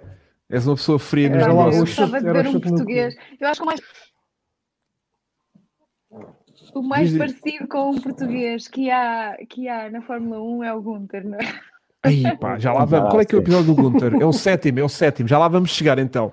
Ahm, Então, agora, e também, Diz, diz, digam, digam, meus queridos, digam. Não, não, estamos no episódio qual? Eu já me perdi. Qual é que Estamos no quinto, eu ia avançar para o sexto em que o é, é o Gasly. É todo o episódio do Ah, Gasly. Para mim é o melhor de todos. É o Para melhor, mim. não é? É eu sou muito fã do Gasly, por isso adorei ver aquele Yeah. Acho Eh, que nisso vamos todos concordar, não é? Uh, O André não vai concordar. eu vou vacilar mais uma Não vez. sei se vou, não sei se vou concordar também. Eu disse logo, Luísa, eu disse logo. Não sei se vou. Nem com o Não, mas a questão é- Sério. Ou seja, uh, por um lado, eu senti Foi muito tudo isto. sentimental, não foi? Não, não, não, não, disso. não. Eu, eu, eu, do acompanhar da época, já tinha sentido isto que tinha acontecido a ele, ou seja, dele se sentir injustiçado por ir para a equipa B, por ter sido ali o, o grito e piranga dele de ter ganho a corrida, tipo, provar a eles que, que realmente o gajo era capaz e que e tinha ganho uma corrida e que E uma cara, a vitória ao, melhor amigo, que tinha morrido. Exatamente, portanto, eu já tinha de certa, certa forma apanhado isso ao longo da época, portanto, aqui foi só mais um retratado disto, mas quem não tinha seguido, dá aqui uma boa história. houve malta que disse que passou o episódio todo a chorar, que eu acho isso eh, fofinho, acho fofinho. Mas, hum, no fundo, o que eu destaco aqui deste episódio é que. n- o Christian Horner é aquela cena do tipo, pá, ele já cá teve, ele não conseguiu, ele fracassou, ainda bem que ele está a adaptar bem ao, Não, novo É um, carro. é um atrasado mental uh, o que ele está a dizer. Então ele está a dizer aquilo. O álbum teve a fracassar o ano todo, muito pior que o Gasly. Não, repara, justificação. Eu ouvi, que, eu li esse, eu vi esse Eles não podem Eu voltar sei. atrás com a palavra. não pode, é uma questão de honra, exatamente. Ou seja, Não, ele já não é lá teve. Mas a o que é que era que agora- ele dá, Tá a bem, mas olha agora que dizendo- chamarem outra vez, chamarem Eu outra vez, sei. tipo, ah, realmente somos umas bestas, o ah, anda cá outra vez, mais uma vez. Nunca na O que vida o Gasly o que vai poder voltar para a Red Bull. É quando ele diz, fez algumas corridas boas, outras não boas. Isso é, isso é, lá está, isso é desvirtuar os factos. O, Claro. Gasly, o Gasly, o ano passado, foi considerado por muitos jornalistas que acompanham a Fórmula 1 o piloto do ano. Eu, para mim, pessoalmente foi. E o Gasly, até vencer em Monza, ele, estava a fa- ele é é mais um dos pilotos que suplantou o carro que tinha. Bastante. Pronto, mas é isso, mas é isso que, eu, que eu digo, ou seja, e já, a gente já tinha falado isso E ao quem longo faz época. isso são sempre os bons, os bons Não, e pilotos. repara, os grandes pilotos ele- fazem isso. Ele tinha tudo para a vida dele estar na merda, porque ele vai da Red Bull despromovido É para aquela equipa, ele podia perfeitamente ter tipo, desmotivado totalmente. Vocês leram a entrevista? É o, que, Alguém a é o que acontece com o álbum, não é? Alguém Exatamente. leu a entrevista? Alguém leu a entrevista Eu li, dele? eu li, do Players Tribune. Bem, é uma, Não, coisa, é uma coisa fenomenal a entrevista dele. Mas eu acho que ele já se queimou um bocado. Ah, mas ele já está, mas, oh, oh, André, ele já sabe que está a Meio que sair já chega, não é, André? E acaba o contrato dele, Já acaba, o, é acaba o contrato dele este ano com a Red Bull. Ele sabe que não vai parar mais à Red Bull. Ele sabe que tem uma porta aberta ou entreaberta na Renault. Porque o Ocon, das duas uma, Ele ou não faz a surpresa da época... Diz? Não, Diz, não vai. Depois Ele desta não vai entrevista não vai. Depois desta entrevista Não, não, vai certeza. não. Depois desta Não, entrevista não não vai. vai. E já Não antes vai, a não. Red Bull E já não ia- ia, já, já não ia, já não André, ia. eu é por espero, que, eu espero que André. essa não seja a única opção dele. Eu Vais espero que, essa, que a Red Bull não seja a única opção dele. Pode Yeah. haver mais, nós não sabemos. Até ao final do ano, pilotos Agora, ele estado... no próprio documentário, ele, ele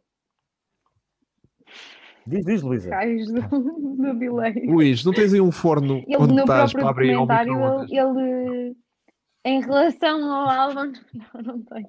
Em relação ao álbum, só que, que ele diz, pergunta qualquer coisa como então e os critérios não são aplicados este ano também? Hum, Yeah. Tá- não que eu acho que ele quisesse aquela promoção, mas é uma Quem? Questão a ser lançada. O Gasly, ele queria a é? promoção para, para, para a Red Bull. Ele queria voltar. Ele, ele assumiu queria- isso por variedíssimas mas- vezes. Ele queria, ele Pá, queria. Ele já lá teve, ele não se adaptou ao carro, o carro é lixado de conduzir, a vida dele seguiu para outro caminho. Ele agora fez muito bem mostrar-se a sua competência na, na Alpha Tauri e agora pode ser que haja uma possibilidade de ir para outra equipa. Pronto, está tudo bem. Mas há Olha, outro e- pormenor, desculpa só André, só uma coisa rápida, concordo. André.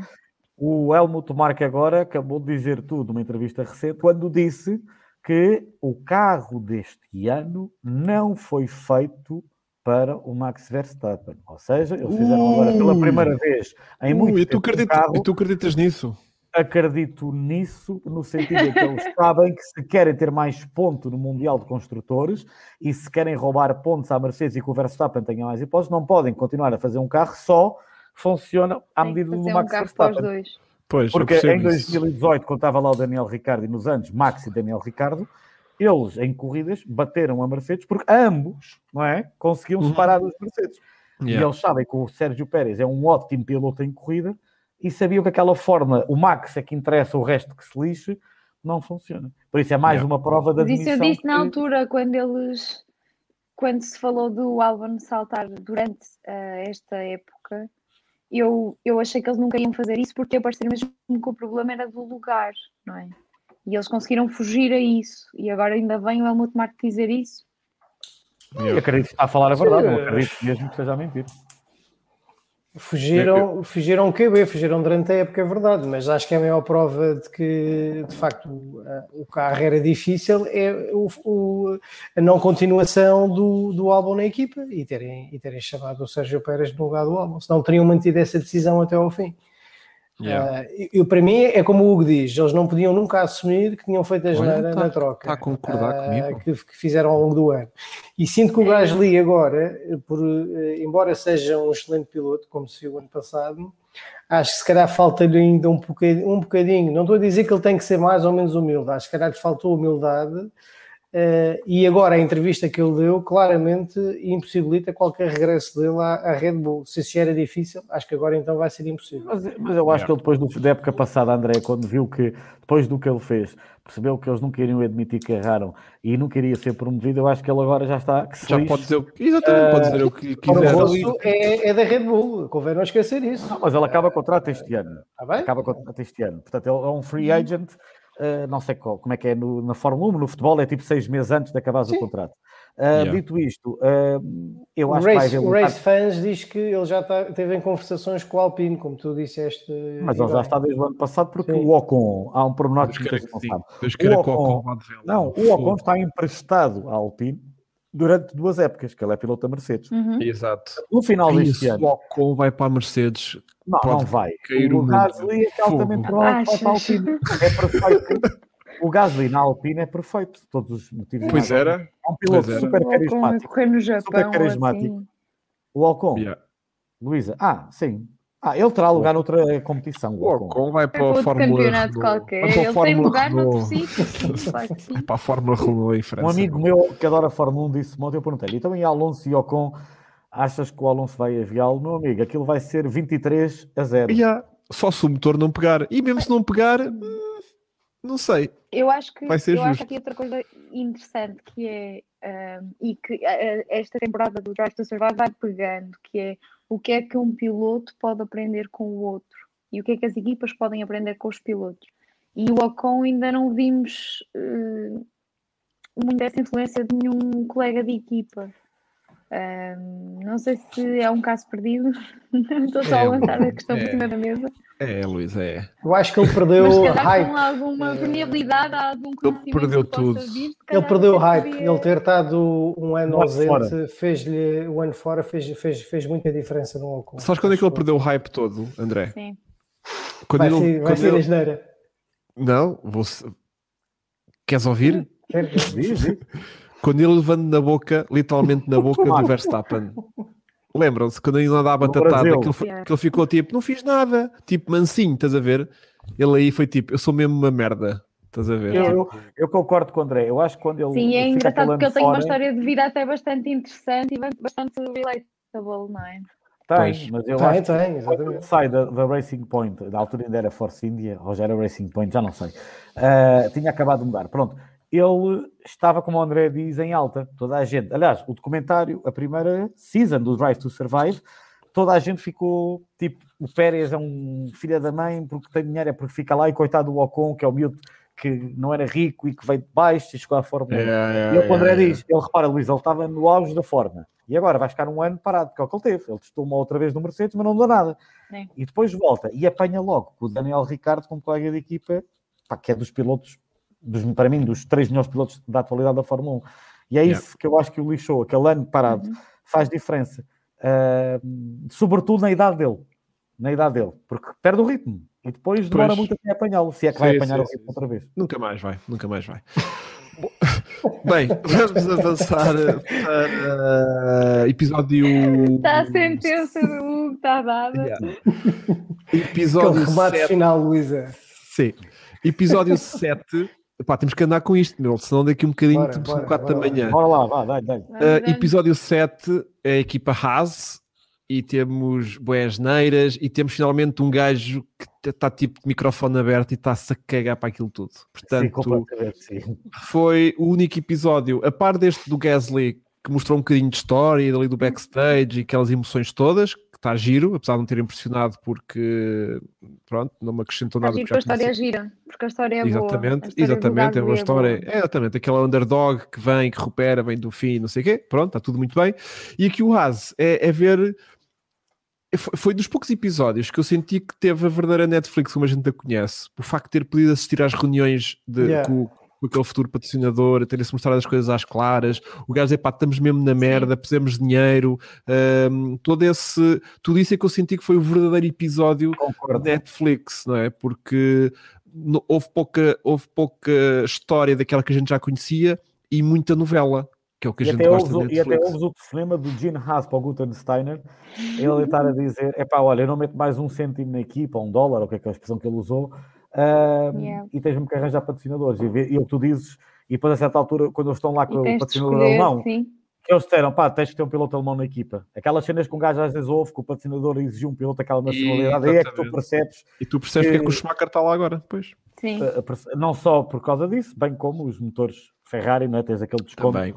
Sim. É. Ah, e percebemos também, como diz o Nuno Amaral, que o Gunter não gosta de chapéus de chuva.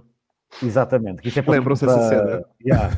A qual chapéu de Ele qualquer. diz isto e tu estás mesmo, Sim. mas é que tu estás mesmo a ver que o plano seguinte é alguém da Racing Point debaixo de um guarda-chuva Yeah. e tu estás, vai acontecer e acontece. Yeah. Yeah. Também reparei nisso. Yeah. É Mas muito foi, um bom. grande, mas foi um grande episódio, foi. O Yeah. do Haas. E vê-se o desespero que aquela equipa estava e vê-se os pilotos, o Ocon, o Ocon, disparate, o Grosjean e o Magnussen a darem um litro, ah, mas, mas vê-se é aquela alma litro- um bocado da equipa. É um gajo olha litro para que é a meio Haas e- litro, né? é meio litro, aquilo não é bem dar o litro, coitados, que eles também não têm grande coisa para dar, né? Não, mas tu vês aquela equipa, aquela corrida na Alemanha, aqueles quais que. Aliás, foi quando o Grosjean pontuou, exatamente, foi quando o Grosjean. Yeah, yeah, yeah, yeah, yeah, yeah. E, Sim. e, e vês que até há espírito naquela equipa, ao contrário do que nós temos dito, eu tenho dito. Ah. Até há bastante espírito de equipa, que são os mesmos desde que aquilo começou, nunca ninguém entrou nem saiu. Portanto, aquilo realmente, os mecânicos é uma equipa muito unida. E vê-se o quanto eles estavam a precisar de dinheiro, e que isto tudo tem a ver com o Gene Haas ter já falámos muitas vezes aqui, ter-se desencantado com a Fórmula 1, ou ter conseguido já os seus objetivos de promoção da empresa dele, e agora do género, é pá, eu só meto isto o mínimo, o resto tens que arranjar tudo dinheiro. Yeah. É, Eu acho que Netflix e, e, e As dão aqui um, sempre um, um bom casamento. Já o primeiro episódio de, da série é com eles e acho que agarra logo, agarras-te logo àquilo, porque é uma equipa que não está no coração de, de quem acompanha a Fórmula 1 há muito tempo e, e amolece-te ali um bocadinho. Fica-se a gostar também um bocadinho da As e acho que, que os episódios com, com eles valem a pena. Sobretudo Sim. depois do- da novela Mazepin, não é, Luísa? Sobretudo depois da novela Mazepin, caso perdeu Pá, muitos e ele é adeptos. igual ao pai, aquilo eu acho que Yeah, é. É igual ao pai. é Aquilo parece aquelas pai, aplicações, mesmo parece aquelas aplicações para envelhecer uma pessoa. São iguais, são iguais. Sim, eu nunca tinha visto uma fotografia deles dois assim lado a lado. Yeah, yeah, yeah. Portanto, hum, Mas sim, mas foi muito bem, foi ignorada com sucesso essa polémica, Francisco. Muito bem ignorada. Muito bem ignorada e tanto, tanto que eu acho que agora as pessoas com a Haas esqueceram, toda a gente caiu em cima da Haas, não é? E eu acho que depois deste episódio da Netflix as pessoas pensam, pá, coitados, são mesmo os underdogs, pá, eles sobrevivem, eles só tiveram que ir buscar. E é verdade, repara, analisando friamente, o Mazepin está lá para, para a equipa não falir, ou para poderem correr, ponto final. Sim, isso, isso, foi deixado assim de uma forma muito fria e o Gunther a tratar, a tra- até desde a despedida do Grosjean e do Magnussen, até a tratar disso, ele é muito pragmático, é muito frio e eu acho um- uma piada do caraças. Mas ele tratou essa questão do Mazepin de forma muito fria. É dinheiro, o pai dele tem dinheiro e isto é dinheiro, ponto. Uh, yeah. e, e o lado emocional, se calhar, vai sempre um bocadinho mais para o, para o Schumacher. Um, Ah, claro. Não só o lado da, daquela rivalidade, porque ele até tinha ido para o grande prémio com, com os outros e eles afinal por trás é que estavam a negociar com ele, eles é que conseguiram isso dá ali corpo ao episódio Yeah. e à história toda e depois também por, por ser quem é e, e ainda por cima está, está a correr agora com o, o SCH Ah, exatamente. é muito, muito E, e- e gostei daquela tensão de ele estar na outra equipa e eles tipo, é pá, se a gente não se mexe, se calhar vamos perder o miúdo, temos que já decidir se vamos contratá-lo ou não. E pá, gostei dessa Acho que é tensão. engraçado o que vocês estão a dizer, que é, prova muito como é que, é que nós gostei, criamos gostei. relações Obrigado, de André. empatia. Ainda bem. Bem, Nós André. criamos relações de empatia com as pessoas, com as equipas, e há bocado, pronto, estávamos todos a, a cascar um bocado, como fizemos o ano passado na Racing Point, e a Luísa a descrever muito bem que eram os espertinhos, não é? Ah, Uhum. e tu não criares em simpatia. Também era difícil criares uma empatia com uma equipa que durante muitos anos chamava-se Force India, ou seja, tinha uma ligação. eh, a sua própria nomenclatura era difícil criar empatia com muitas outras pessoas, não é? Tinha que ser ou através dos Yeah. pilotos, ou através dos resultados, ou através de ser de facto também um underdog, não é? Nós, quando o Sérgio Pérez tinha um pódio, as pessoas gostavam, era um bom resultado com uma equipa do meio do pelotão. E nos últimos anos acho que foi, eh, eu, eu gostava da Force India eh, Racing Point, porque de facto com um pequeno orçamento conseguia fazer melhor do que equipas com milhões, ou seja, conseguia otimizar muito bem os seus recursos e provar Completamente. que ainda era possível fazer frente às grandes equipas. Agora quase temos o contrário. Eu não sei se a Luísa viu o nosso podcast anterior dos testes, Vê sempre, onde vê nós sempre. dissecamos também Vê muito essa sempre, parte sempre, do que é que era, do que é não, que por era acaso a desse falhei. Paraste? Pronto.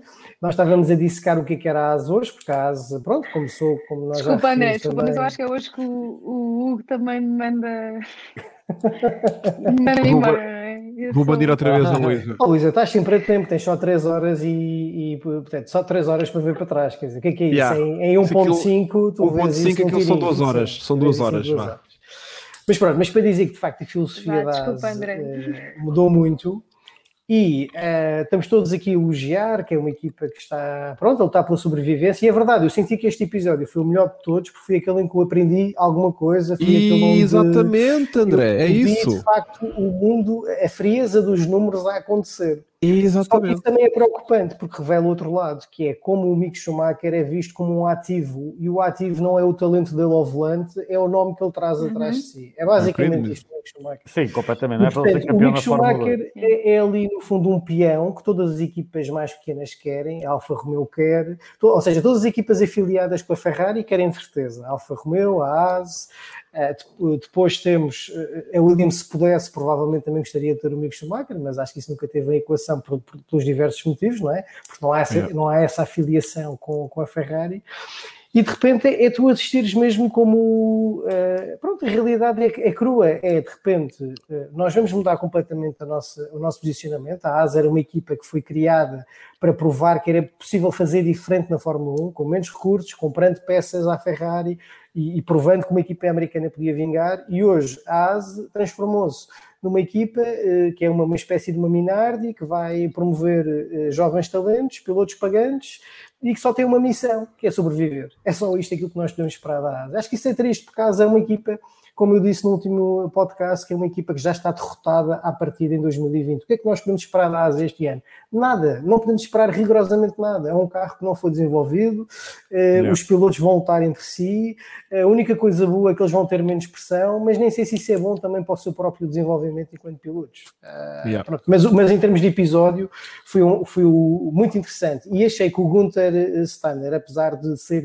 ríspido, é de facto um gajo com princípios. É como o Hugo diz, ou seja, negócios são negócios. Eu tenho que dizer que não ao Grosjean e ao, e ao eh, Kevin e, e ao Magnussen vamos embora, mas ao mesmo tempo tu notas que ele, ele teve algum pesar em, em ter que dar essa notícia e quando chega às reuniões com os patrocinadores também não se compromete, diz, olha, nós vamos ver, eu não te vou dizer já que vamos ter um piloto alemão, vamos estudar o assunto e, e depois Yeah. logo se vê. Não, e os dois Mas- pilotos até ah, aceitaram bem a decisão. Foi tipo, pá, já, e a gente percebe como é que Pá, isto, como é que o circo funciona.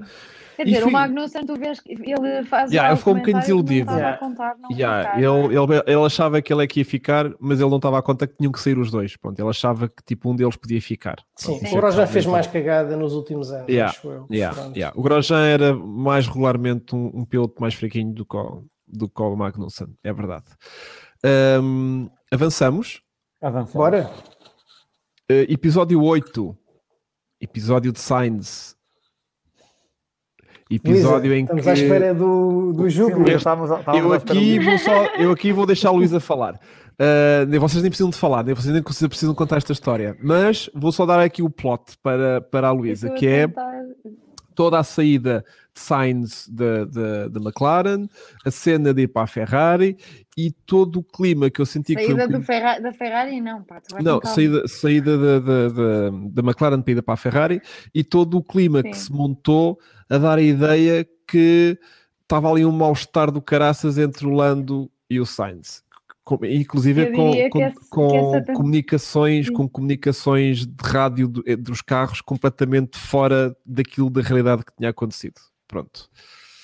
Eh, eu lembro que quando eles pedem ao Sainz para deixar passar o Lando, o Sainz tinha-se queixado de vibrações no carro, acho eu. Eh, isso não é dito.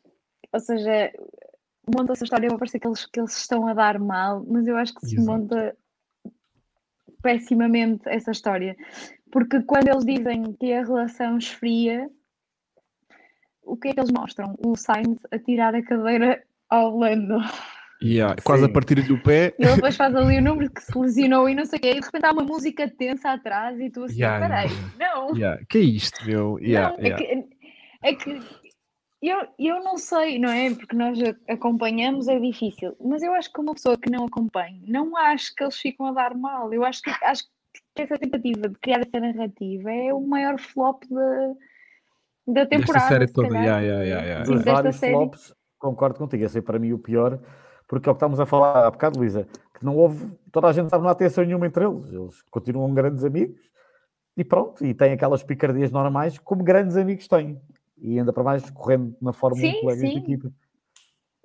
Aliás, aquela picardia prova, e eu já não me lembro se aquela picardia aconteceu Picardia, de facto no, depois do depois do, Do anúncio, né? do grande prémio em que o Sainz tem que deixar o Lando sair, eh, passar. Hum. Eu, eu não tenho, já não tenho presente isso, mas se foi, isso só prova que o Sainz ahm, não é vingativo, que não é, aquilo não era que, sei lá, que pesa-lhe, mas não é uma coisa que vai afetar a relação dele com o Lando. E, e os próprios jornalistas que falam referem a relação que o Lando tem com o Zac. Ahm, e a saída do Carlos para a Ferrari, portanto, a questão entre eles os dois não fica bem vendida. Percebes? Mesmo a quem, mesmo a quem não, não acompanhe, não, acho que não há ninguém que acredite que eles se dão mal. Yeah. Sim, mesmo como tu dizes, bem, mesmo quem não acompanha aquilo não fica a acreditar, mas foi uma tentativa muito frustrada de criarem ali uma, uma, uma, uma mau ambiente que não existia nenhum. Sim. Sim, sim. André, tens alguma coisa a acrescentar Eu acho que a Luísa disse tudo. disso tudo, né? Pronto, foi um episódio assim meio tristinho. Era um episódio que tinha tanta história para contar, eu acho, e que ficou-se um bocadinho eh, à, à volta de um. Para quem é fã, porque ele já tem essa responsabilidade, porque uma coisa foi a primeira época, a primeira eh, série de Drive to Survive, que apanhou ali muita gente que não seguia a Fórmula 1 e que começou a seguir por causa daquilo, independentemente se havia ali muitas coisas inventadas ou não. À terceira temporada, eu já tenho aqui uma responsabilidade que a malta que vai ver a Netflix, já, muita dela já está convertida à Fórmula 1 desde a primeira e já seguem estas histórias, portanto já não vão propriamente ser apanhados desprevenidos com estas histórias inventadas. Mas eu acho Sim, que não, não é só isso, que é quando tu conheces o Lando, porque tu, ou seja, olha, vês só a série, tu conheces o Lando, já conheces, não chegas a esta temporada, exatamente, já sabes quem ele é. Se tu, Estás a tentar facto, ver se faz vais- sentido dentro da tua cabeça ou estás a explicar-nos para nós? Não, eu acho que o delay não está a ajudar muito. ok. Mas eh, tu, não, tu não conheces, tu já o conheceste porque ele já apareceu na temporada anterior. Portanto, partindo Certo. do pressuposto que tu estás a ver aquilo e não, ainda não chegaste à modalidade. Certo. Se a ideia é tu chegares à Fórmula 1 e começares a acompanhar, também é expectável que tu, entretanto, comeces a ir às redes sociais, comeces a seguir este ou aquele, e uma pessoa que esteja interessada na carreira do Lando o mesmo do Sainz, que tem uma presença relativamente boa nas redes sociais, uh, vai-se a perceber que aquilo não é real. Yeah.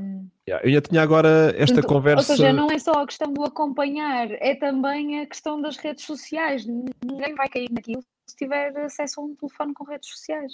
Sim, era, era o que falava esta semana com o Vasco, precisamente isso, o nosso, nosso querido Vasco Estrelado, que gosta muito de consumir esta série de Netflix, mas que depois vacila muito a nível do circo todo que tem que seguir. E era isso que ele dizia, e que eu lhe dizia também, que é tipo, ok, eu gosto muito destas histórias, gosto muito de ver aqui a série da Netflix, mas depois dá-me aquela preguiça de estar a seguir as redes sociais todas deles e a, e, a, e a ver o que é que eles andam a fazer e não sei o que mais, porque a gente vai apanhando isto tudo, porque vemos as corridas, vemos as redes sociais, vemos as notícias que saem, vemos tudo e tudo e tudo, e estamos em cima disto. Mas para quem só apanha, mesmo vendo a Netflix e depois só vendo as corridas, não chega para apanhar estas estes bromances todos que acontecem aqui por trás, não é? Portanto, tem que ser o, o pacote completo, como a, a Luísa dizia. Sim, acho que não é difícil Sim. acompanhar uma outra coisa, não é preciso um grande investimento, especialmente, aliás, basta ter internet. Estás sempre é? a dizer que as corridas são uma seca, aproveitas, dizer que as corridas são uma seca, altura para, é maior o investimento de uma pessoa que vê as corridas do que ah, uma verdade. pessoa que tem acesso a redes sociais para acompanhar sim, sim, a questão, sim. portanto. É verdade, é verdade. É verdade. Um, Mas olha, uma, uma questão, e eu comecei a gostar mais do Carlos Sainz também por causa do Drive to Survive, uh, porque te permitiu teres ali acesso a uma personalidade bastante interessante, do ponto de vista do. E ele consegue ser, e ele diz isto neste, neste episódio, que é ele não guarda raiva. Que quando ele tiver, vai, dar, vai fazer um. Quando ele encher o copo, não é? Vai fazer um gesto pequeno, qualquer coisa, e vai passar mas ao mesmo tempo ele tem bastante raça e isso mais um ponto a favor do daquele character, não é? Daquela personagem que está ali uhum. que acaba por se destacar um bocadinho, uh, na minha opinião. Muito bem. Uh, vamos seguir para episódio 9. Bora. Episódio esse que, que é, relata aqui no fundo o acidente do Grosjean, de, de toda aquela daquele horror que a gente viveu. Uh, eu, eu, eu, acho que isto foi bem reportado, na minha opinião, ou seja, foi bem documentado, mas não me acrescentou nada porque na altura nós absorvemos tanto, tanta, tanta informação daquilo que a gente já sabia praticamente todas as declarações de toda a gente, tudo o que se tinha passado e não tinha passado. Portanto, gostei, mas individualmente não me acrescentou nada porque já tinha lambido aquilo tudo. Mas senti que a história pelo menos foi bem contada. Concordo inteiramente contigo, Hugo. A mim também não me acrescentou absolutamente nada. Já tinha visto todas aquelas imagens, aquelas intervenções. Exato. Portanto, uhum. aquilo foi, sei lá, para quem não segue mesmo Fórmula 1. Exato. Uhum. Uh, apesar daquilo ter dado em. E a Luísa estar a seguir notícias, sabe dizer melhor do que nós, aquilo passou em quase todos os telejornais, aquele acidente, aquela imagem, né? sobreviveu a isto, não é? Portanto, muita gente viu aquilo. Mas se calhar, pronto, viu aquilo, ouviu a notícia que ele sobreviveu, segue em frente. Yeah. Uh, agora, para quem como nós acompanha, epá, já sabemos tudo o que aconteceu, ao pormenor. Por isso, Sim. sinceramente, vi aquilo, é sempre impressionante bem, ver. É sempre mas foi bem contada, aquelas imagens. Foi bem, foi bem contada, pelo menos foi a história. Muito né? dramatizado. No... Eles, eles mostraram Sim. que parece que ele demorou quase um minuto a sair do carro ou mais, não é? Sim, aí eu aquela parte mais. do suspense estava-me a enervar, meu. Foi, Cada vez mais, que achava. Acho, que, yeah, acho yeah. que é assim. Para quem não percebe nada, fica. Oh, meu Deus, para quem se tem algum conhecimento de fogo e tal, pensa, pá, o gajo já tinha, estava todo queimado já, com aquele tempo que demorou. Na verdade, dito isto, não, esse é um pormenor, acho que foi bem contado, uh, mas lá está, para mim não houve nada de novo. Yeah. Eu, eu sinto André. que este foi talvez o episódio que recorreu a mais imagens oficiais vá, da Fórmula 1 do que propriamente produção Netflix, ou pelo menos coisas que eu acho que já tinha visto de outra forma. Uhum. Uh, talvez imagine exatamente o mesmo momento, mas num ângulo um bocadinho diferente, se calhar com outra câmera ao lado, da Sky, da F1 TV, fosse o que fosse, e depois estava ali a Netflix pelo meio. A única coisa que sinto que foi mais explorada, pelo menos, é, é, como o Francisco disse, é o dramatismo quase do acidente, é, é, aquela ausência, aqueles segundos, e depois há ali uns planos mais aproximados em que se vê de facto todo o processo dele sair do carro e agora uh, toda a descrição, como o Francisco disse, uh, sinto que já, já conhecia tudo, que não houve assim nada propriamente a acrescentar, tanto do ponto de vista do piloto como da família dele, uh, e mesmo da equipa, o agradecimento uhum. depois ao, ao, aos comissários, ao médico, etc. Já tinha visto já essas, essas já, imagens. Já mas, mas acho que era também, ao mesmo tempo, uh, como a Luísa disse, em relação ao Covid, acho que era um episódio que eles não podiam fechar os olhos. Portanto, tinha que se contar, não é? Tinha que se contar, sem dúvida nenhuma. Eu acho, eu, eu por acaso aqui tenho que, acho que tinha que se contar e acho que é dos pedaços mais bem editados desta, desta série, em termos de audiovisuais. Uhum. Em termos audiovisuais, acho que é mesmo. Uhum. Está ali um excelente trabalho. Quem não sabe o que aconteceu, que provavelmente é uma franja muito pequena dos, de quem vai ver a, série, fica ali um bocadinho à toa, sem saber bem para onde é que ele vai sair.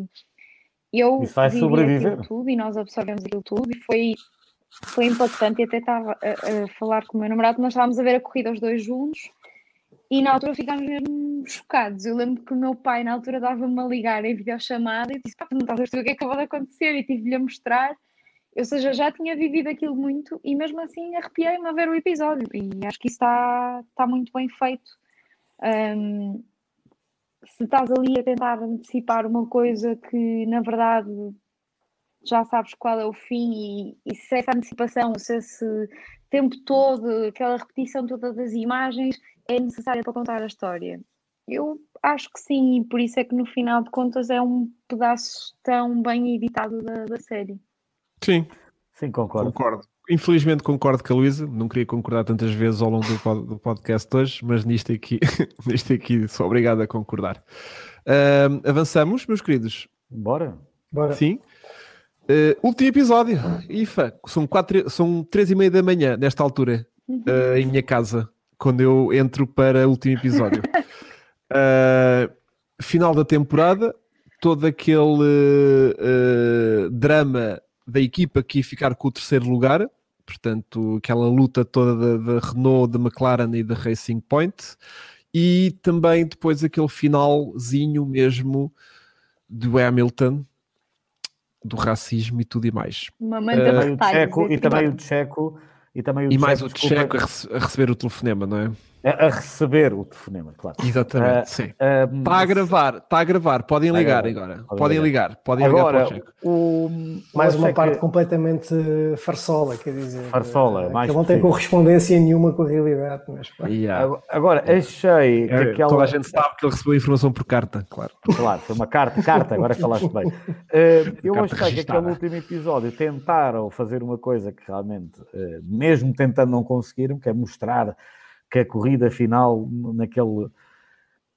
É, até me peca a respiração que eu tenho que falar daquele circuito de Abu Dhabi, que a corrida foi espetacular, a luta entre aquelas três equipas, aquela corrida foi do piorio, não houve luta nenhuma, uh, e, e, pronto, e viu-se a, a, festa da McLaren, não é? Para quem é uhum. McLaren fã. Eu gostei de ver essa festa. Eu, essa parte adorei ver, não é? Como eles estavam felizes, yeah. não é? André, como tu também yeah. deves ter visto, e uma pessoa sentir a felicidade deles, porque realmente a McLaren até mostram aquele gráfico de como é que eles nos últimos três anos têm estado a subir, não é? De, e isso é, para quem é um fã da McLaren, é fantástico ver. E mesmo e depois, para quem não é fã, atenção. E mesmo para quem não é fã. Uh, posto isto. Uh, Mas ainda essa... bem, desculpa, só te, e também para já quem é da Ferrari está um bocadinho órfão também. Ainda bem que diz isso, Francisco, porque eu sinto que, de facto, só nesta era da Fórmula 1 é que, é que nós podemos rejubilar. E aí é como a Luísa diz, um documentário também é, lá está, é sempre uma percepção da realidade, é sempre uma forma enviesada vá, claro, de contar a, a realidade. Pronto e, e, nós todos faríamos cada um de nós o, o seu documentário e, e, íamos ter resultados completamente diferentes, garantidamente, que foi a Fórmula 1. Mas eu sinto que eh, eles potenciaram no último episódio uma luta pelo terceiro lugar dos construtores, como se isto fosse de facto a cena mais última, importante do mundo. Yeah, a yeah, última yeah, Coca-Cola yeah, do deserto. Para eles, é, aqueles três eram. Mas nunca na vida. Nunca na vida. Aqueles três. Já estava decidido tempo. Yeah, era depois acabei para decidir. Exatamente, a luta pelo terceiro lugar Imagina, foi importante, a não ser pelo prize money. Luta, é? Se fosse pelo quarto lugar, eles tinham vendido aquilo que era a luta pelo Igual, quarto sim, lugar, que era super sim, importante. E, eu, yeah. eu acho que a diferença é que o sistema de pontuação alterou-se de tal forma, eh, de uma forma tão drástica nos últimos anos. O Francisco lembra-se bem quando antes só se pontuava até o sexto classificado, Exato. Uh, portanto era muito mais difícil de obter pontos. Uh, havia N equipas que passavam o, ano a zeros, completamente yeah, a zeros, yeah, sem yeah, somar nada, e pilotos e por aí fora que quando tu alteraste o sistema de pontuação também criaste aqui este, este novo motivo de interesse eh, que nós, eu falo por mim, fã da McLaren, uh, vamos nos alimentando como se fosse alguma coisa de importante, que só é pelo prize money e por essa tal evolução de que, ou perspectiva de que a McLaren está a recuperar, mas que no, no, fundo é, é uma distração. E a distração de quê? De que há, continua a haver uma equipa que anda a limpar tudo há oito anos, que é a Mercedes. Uh, mas pronto, acho que a Netflix fez o seu trabalho. Agora, como o Francisco diz, aquilo foi tão editado, uma corrida completamente desinteressante. A Racing Point ficou logo sem um, sem um carro no início, portanto, logo aí aquilo já estava mais do que quinado para a Racing André, Point. Desculpa lá, ficou logo sem dois. Uh, quando o Checo desistiu, pronto, pronto. Yeah, yeah, yeah, uh, o Stroll, pronto. Logo aí já não havia luta nenhuma e, e pronto. Diga, Luísa, diga. Não, essa corrida, pronto, eu não acho que tenha sido as piores, só para dizer isto, porque eu acho que de, facto, para quem estava a ver, houve alguma emoção, também não sejam corações de pedra, uh, quanto mais não seja vocês, estavam à procura da emoção e, portanto, se estivessem à procura, vocês encontravam. eu acho que essa corrida acabou por ser, e lá está, e é o que dizemos, as corridas neste momento, para serem interessantes, têm sempre que ter gente a sair da, da corrida por alguma coisa. Yeah. É eu adormeci nessa, eu adormeci isso, nessa não... corrida, mesmo, adormeci literalmente nessa corrida. Já não me, acho que não sei se alguma vez numa corrida de Fórmula 1 tinha acontecido, mas nessa eu adormeci. Ah, eu uh, acontece-me em tantas, tantas, tantas. Não, nessa adormeci. Temos que falar, malta, aqui, há aqui muita malta a chamar-nos a atenção, que não falamos da vitória do Pérez, que foi no episódio 9 também. Ah, a vitória do ah, sim, sim, sim, porque foi ah, um fogo não, do mas Grosjean. eu ia falar do Pérez, eu ia falar do Pérez. Então dá-lhe. Então dá-lhe aí. Sim, e foi, foi uma vitória muito linda. E eu gostei muito desse episódio. Como vocês já perceberam, vocês não acharam assim tanta piada, mas eu achei muito importante. Eu sei que essa chamada para a família foi feita, não é? Mas, mas é bonita ainda mesmo, é muito gira. um a porta a um Pérez que tu não conheces. E tu reparas que aquilo está meio estranho, porque ele também me parece muito zeloso de proteger os seus da confusão toda que é a Fórmula 1. E isso também diz alguma coisa sobre ele. E Sim. isso também, também faz parte do, do que ele é e do que uhum. faz das pessoas que gostam muito do Pérez. E eu tenho um fã cá em casa uh, gostarem dele. Não é? Ofereceste-lhe o kit cor-de-rosa da Racing Point o ano passado ou não? Não, não, não. Acho que, acho que ele vai gostar mais do verde, se calhar. Não, eu, eu, eu, também Ver, adorei. Do azul, um dos... que é que agora do azul, agora do azul, claro. Foi um dos highlights. Uh, acho que foi um dos pontos muito altos do, da época anterior, a par da vitória do Gasly, foi a primeira vitória da carreira do Checo Pérez, e ainda para mais, daquela altura ainda não sabia se iria ter lugar para este ano, não é? Como se recordam, isso, porque era isso. aquela vitória Sim. foi tipo o golpe final das aspirações do Albon, que já, eram, eh, já não eram muitas, eh, até se vê da corrida anterior da primeira ronda de Abu Dhabi, que o Pérez, até o motor partir, estava a, a dar uma via dela no álbum e o Christian Orden a abanar a cabeça, não sabemos se aquilo yeah. é daquela corrida ou de outra, mas pronto, criaram uma Sim, boa narrativa criaram. aí. Uh, e depois, de facto, aquela vitória, foi uma vitória emocionante, vê-se os elementos da, da Racing Point a chorarem, emocionados, porque realmente eles passaram por tanto, não é? E aquilo nunca tinha acontecido. E, e claro, eu, eu adorei essa corrida, eu, eu adorei, é, para mim as minhas corridas favoritas do ano anterior foram Monza, uh, isto a título pessoal, claro, e essa vitória do Checo. Uh, e sim, acho que deram um razoável destaque o Drive to Survive. Não, aí não critico o, o documentário, deram, deram um bom destaque, até ver-se aquele cumprimento do Charles Leclerc ao, sim, ao Pérez sim, no final, foi bonito de ver. Uh, já tinha visto, mas pronto, foi sempre bonito de ver. E, e ainda Para bem. mim, é? Francisco, foi... Foi, foi... a corrida do ano. Acho que e, tem, e é por isso que tenho pena que este ano não, não se repita nessa configuração de circuito. Acho que era o que faria sentido. Se alguém, Bernardo está a perguntar se alguém tinha corrido, ganho uma corrida de Fórmula 1 partindo do último lugar da história. Partindo, mas aqui não, ele não partiu do último, né? Ele, por contingências Não, de corrida, foi parar o Ficou último. em É, último. Ele esteve em último. Mas ele ficou último logo em última à segunda volta, não é? Yeah. Sim, mas Mas isso já aconteceu. E também por à exemplo, custa de uma asneirada da, e à Sim. custa, à custa de uma não tirando o mérito, mas à custa de uma asneirada da Mercedes, que é uma das histórias que fica por contar. Mas com uma grande Eh, vantagem. Mas é temporada. como o Francisco está a dizer, isso é diferente de partires. Imagina, acho que o Michael Schumacher tinha sido dos poucos que tinha partido 15 ou 16, e talvez em Spa, e depois acabou por vencer a corrida. Outra coisa é que Yeah. ires para o último e venceres a prova. Por Não, e exemplo, o tens outra Jenson Button em agravante. 2012 venceu o Grande Prémio do Canadá eh, e teve em último, eh, acho que até duas vezes. Pronto, e fez seis paragens de- nas boxes e conseguiu vencer a corrida.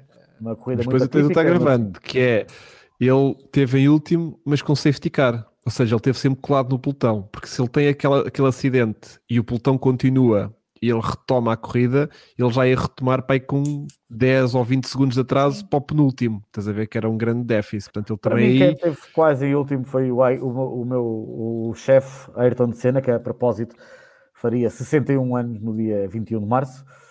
Ah, Ayrton, aliás, Senna sempre, o hashtag. Ah, e ele, na- no seu primeiro título mundial, no arranque, caiu para 16 ou 14, não tenho a certeza, e foi acabar por ganhar a corrida, mas aí com uma pequena diferença. Foi apanhar o, seu colega de equipa, Alan Prost, caindo para 14. Para mim, foi das vitórias mais eh, pronto, espetaculares, vindo de trás e, sobretudo, ainda apanhar o senhor Alan Prost. É preciso sempre Uhum. enfatizar isso, e na altura nem havia safety car, portanto, teve mesmo que fazer o trabalho todo. Mas sim, foi uma vitória espetacular do Pérez, das melhores de sempre na Fórmula 1, que eu já vi, Uhum. Ponho mesmo. Ah, ah, sim, não estou a tirar o mérito, atenção. ah, porque realmente ele foi raçudo a Não, foi tão bom que o fez no Instagram logo a seguir a acabar a, logo a seguir a acabar a, a corrida. Foi nesse, foi nesse. Espera, não me lembro. Foi nesse que eu foi, foi, fiz. foi Isto tipo, foi o que é que acabou de acontecer? Então, Ei, pá, já não eu acho que nesse foi, foi, aquele que eu fui ao lembro lixo. perfeitamente porque foi o, Ah, que tu tava- Não, mas isso não foi o do Russell, meu. foi o único. Foi do Russell. Foi do Russell, né? Mas por causa do Russell, não porque Por causa não do porque- Russell, mas é- claro. Por Foi por causa do Russell, foi por causa do sim, Russell, sim. foi- não foi Por causa porque do o Russell tinha, e é, e é quando. a- E eu, eu lembro-me porque foi. Eu fiz o resumo para a SIC Notícias. Eu estava a trabalhar no Jornal da Noite e depois fiquei a fazer o resumo para a SIC Notícias. E eu hoje estava lá a comentar com um colega. Bem, eu se soubesse enviava o meu texto para a Netflix para eles saberem o que, o que destacar dessa corrida, porque aquela, eu acho que fica, uma das histórias que fica por contar é de facto Yeah. a generada que a, que a Mercedes faz com, com os pneus. Coisa nunca aconteceu. Então, então, então la- lançamos isso agora, porque eh, o tema desta Yeah. live é, é- são as 5 histórias que ficaram por contar eh, neste documentário da Netflix After Survive 3. E eu tenho aqui 5 histórias que acho que deviam ter feito parte, mas vocês me dirão se têm outras 5 histórias, ou outra ou duas, ou uma ou duas, Ok. não interessa, dif- diferente das minhas. Dá, e depois podemos abordar, tipo, porque já vamos em duas horas de podcast e que passado duas horas é que vamos chegar ao, ao motivo desta live, que era falar das histórias que não foram contadas. Mas isso é do, é do clickbait. Exato, não, mas, mas porque fazia sentido, a gente queria mesmo falar disso, só que para falar disso precisamos falar das histórias que foram contadas. Ora bem, eu, eu destaquei aqui cinco histórias que achei que deviam ter feito parte deste documentário da Netflix e que não fizeram por um ou outro motivo. Eu não vou estar aqui a dizer eh, que devia ter feito porque sim, se calhar eles podem não ter tido a oportunidade de, de- de gravar, ou de ter imagens, ou de abordar, ou questões políticas, não interessa, mas pronto. Nós gostávamos, como fãs, que tivéssemos tido esta história do Russell e da Mercedes nesta última corrida, nesta penúltima corrida, neste caso. Não, isto foi no último ou no penúltimo? Penúltima. No- Penúltima, penúltima, penúltima. penúltima. Depois gostávamos de ter tido o Grande Prémio da Turquia, que foi o grande prémio mais louco da temporada, com aquela chuva e, e Vettel a chegar a terceiro lugar e, e como é que O chamava? Leclerc o a miúdo? ficar a morrer na praia. o a morrer na Leclerc. praia, exatamente. Portanto, gostava de ter visto essa história. Uhum. Gostava de ter visto as várias histórias do Hulkenberg a vir de- tipo co- co- com, o pijama ainda meio vestido de casa, a, a chamada à última da hora para as corridas. Gostava de ter visto essa loucura logística dele de ser chamado. Pod- Podiam foi fazer um, um, um- um telefonema fictício outra vez só para as gravações apanharem, não interessa. Mas acho que era giro contar-se esta história. E Depois, não se falou muito tristemente, e é aquilo que o Francisco dizia no início do podcast, da questão da, da saída da família eh, Williams eh, da equipa, Portanto, e, e, e, o Francisco dizia há bocadinho uhum. muito bem que alguém tinha licado que a Netflix efetivamente tinha imagens sobre para fazer esse episódio se quisessem ter feito, mas optaram aparentemente por não fazer. Um, uma história que eu também gostava tivesse dado algum destaque, já que a Red Bull teve muito destaque, foi aquela da Hungria em que Mark, Max Verstappen se espeta na volta de, de, de, grelha e o carro é todo reconstruído já na grelha. Gostava de ter vi, vivido essa história com um bocadinho mais de Netflix à mistura. E vou dar aqui mais uma de extra, porque isto dos 5 histórias não é só clickbait, como diz a Luísa. Eu vou dar mais uma extra, porque sou esse gajo, ok? Então, que era o regresso do Alonso ainda meio que em bastidores. Gostava de ter sim, sim. sentido a cena de Alonso lá de fones nas boxes, a mandar as primeiras leituras da equipe, essas coisas. Que fique para a próxima temporada. Sim. E achas que vão buscar para as duas temporadas atrás? Acho, acho que sim. Acho que eles têm arquivo. Não, têm arquivo. Da anterior. É isso, vão estar a documentar a, a, etapa anterior com imagens de duas, de duas uh, uh, temporadas. O que é que, agora eu não me lembro, mas tu nesta temporada também tiveste coisas que eles foram buscar à, à, à temporada anterior, anterior, para hum. dar força a coisas de agora. Sim.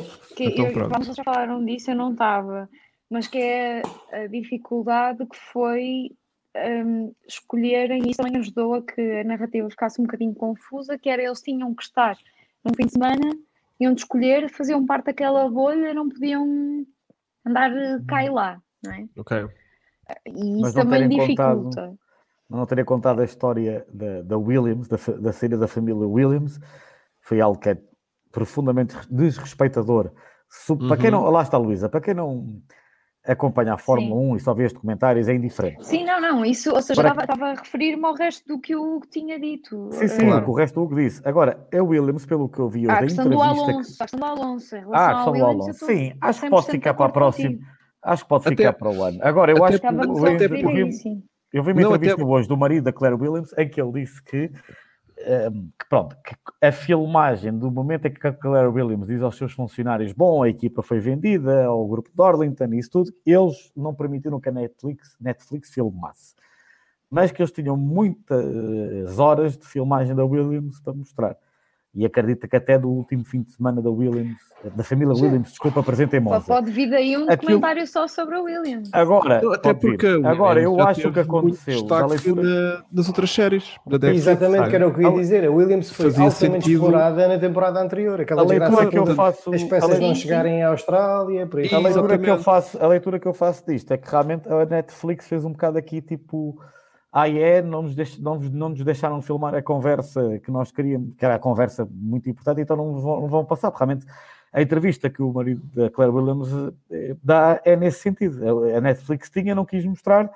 porque isto agora sou eu que vou falar não permitiram que eles filmassem a Claire Williams a dizer aos funcionários: Bom, eh, já vamos, eh, vendemos aqui para os canadianos, vamos embora. Blá, blá, deve ter sido uma entrevista, uma entrevista, desculpem, uhum. uma comunicação muito emocionante, sem dúvida nenhuma. E pronto, e ela estava no direito, não queria mostrar, mas daí a, a Netflix nem passar nada. E, e yeah. até o próprio George Russell, não sei se viram no Twitter, ele disse mesmo: Estou a chegar ao episódio 10 e ainda não apareci. Yeah. Quer yeah. dizer, Sim, mas olha, o, o Kvyat pode-se queixar de não ter não aparecido. Aparece, não é por causa da Williams, não é? O Kvyat não apareceu uma vez em, em três temporadas. Portanto... Sim, mas não se perdeu nada, atenção. Claro, mas o que eu digo é, o que eu digo é há ali uma seleção, e por exemplo, o Max aparece pouco, porque o Max também já criticou, sim, já criticou a Netflix, diz que seleciona yeah. o discurso e depois editam aquilo tudo.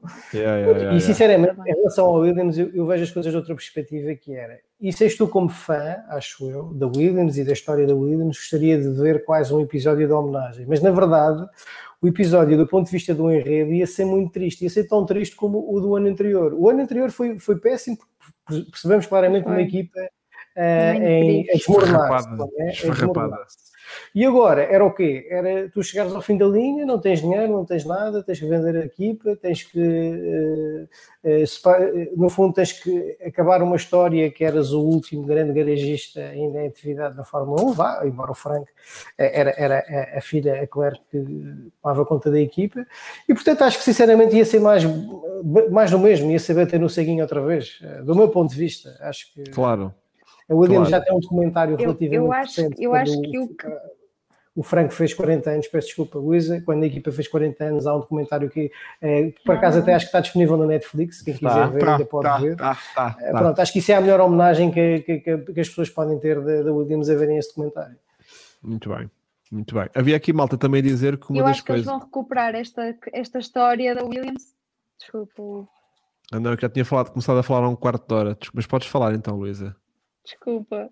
Ahm, eu acho que eles vão buscar esta história da saída da família dependendo dos resultados da Williams na próxima temporada. Ah, Eu acho que eu acho que eu, enquanto pessoa que vai contando umas histórias aqui e ali ehm, em audiovisual, eu, eu, eu se calhar deixava isso on hold para ver o que é que vai acontecer esta temporada e quem sabe ter um episódio dedicado a isso. Ou seja, é essa mudança, mais Uhum. numa de isto aconteceu na Williams, é assim que eles estão agora, é assim que estamos Ok. agora Ok.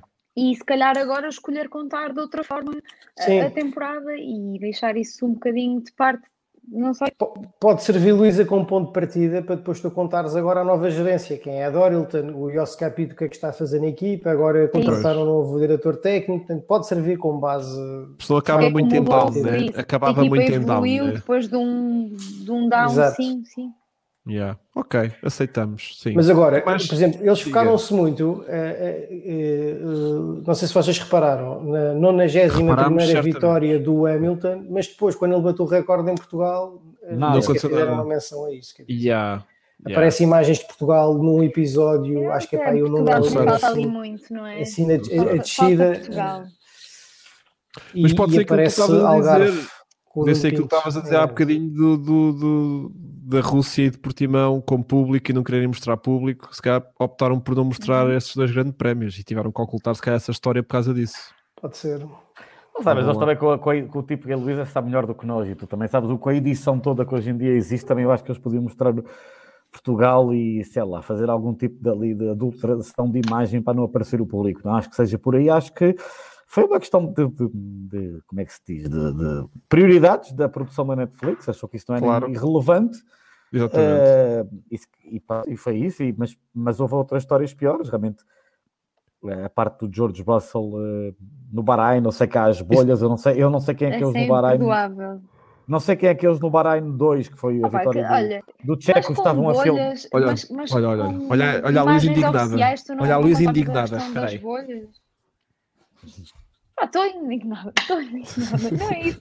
Mas eu acho que se calhar, não é? Se guardassem ali uns minutinhos para contar a história do Russell ou dos casos entre os pilotos, não é? Claro. Quer dizer, dedicam, dedicam um primeiro episódio à forma como aquilo tudo deu a volta e depois, quando de facto há casos nos pilotos e que fazem mudar as equipas, não, não há. Acha- vocês acham Não há que referência a isso? Quer vocês dizer, o acham- Hamilton, tanto destaca o Hamilton, ele, ele fica infectado.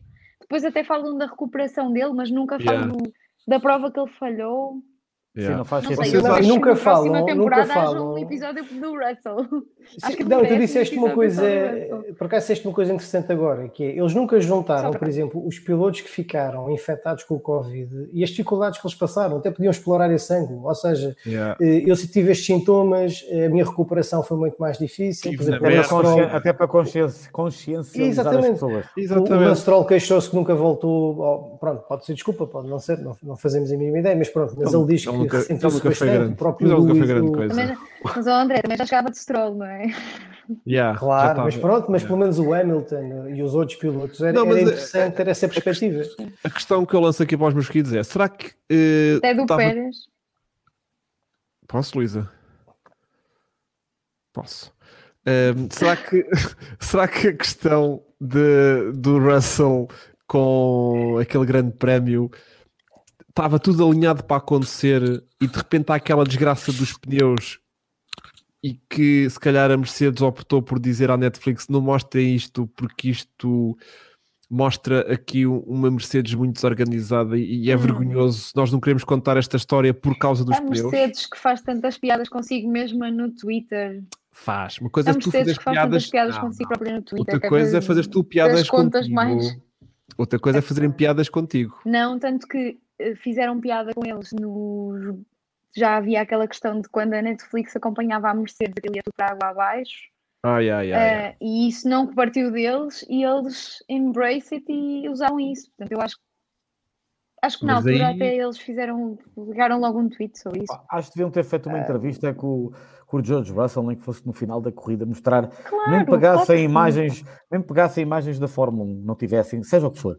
É pá, mas uma entrevista com o George Russell e outra com o Bottas era um, um fantástico, tipo ao Bottas perguntarem mesmo, mesmo a provocar lá, esta corrida do piloto que foi substituído do teu colega de equipa, chega aqui Epá, não, e... também o Bottas.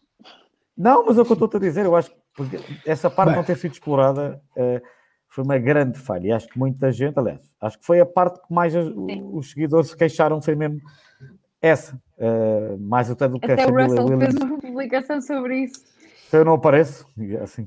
Espera aí que o André está indignado com uma cena qualquer. Não, não é isso. A questão é que nós, na verdade, há, há várias coisas que eu desconheço da produção da Netflix. Eu não sei se imagina, eh, como nós sabemos, no primeiro ano, a Mercedes e a Ferrari, eh, por exemplo, rejeitaram aparecer e Yeah, ceder yeah.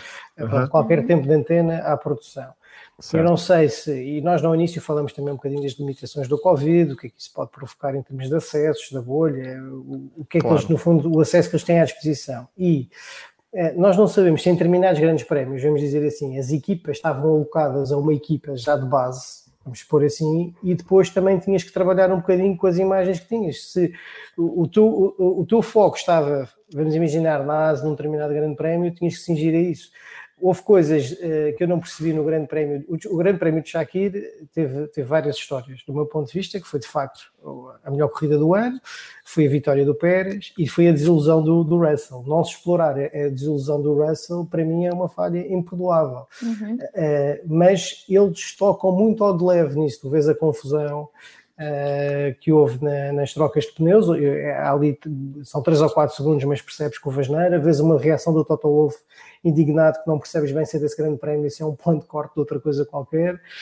Um, pronto, portanto, se calhar, Luísa, o que pode acontecer é, imagina, no próximo ano o Russell tem uh, a última temporada na Williams e eles fazem, no fundo, uma entrevista ao Russell a dizer como é que foi para ti. Imagina, o ponto de partida é o Grande Prémio de Shakir. Como é que foi para ti passares deste entusiasmo máximo de representares a Mercedes e teres que voltar à Williams e agora estás no teu último ano de contrato? Como é que vais viver isso eh, esta temporada? não é? Pode, pode ser esse o ponto de partida. Ele- Eles Uhum. nas outras temporadas recapitulavam mais e pode ser que na próxima, na próxima temporada também voltem a esse método da, da recapitulação que eu, que eu gostava e acho que fazia sentido.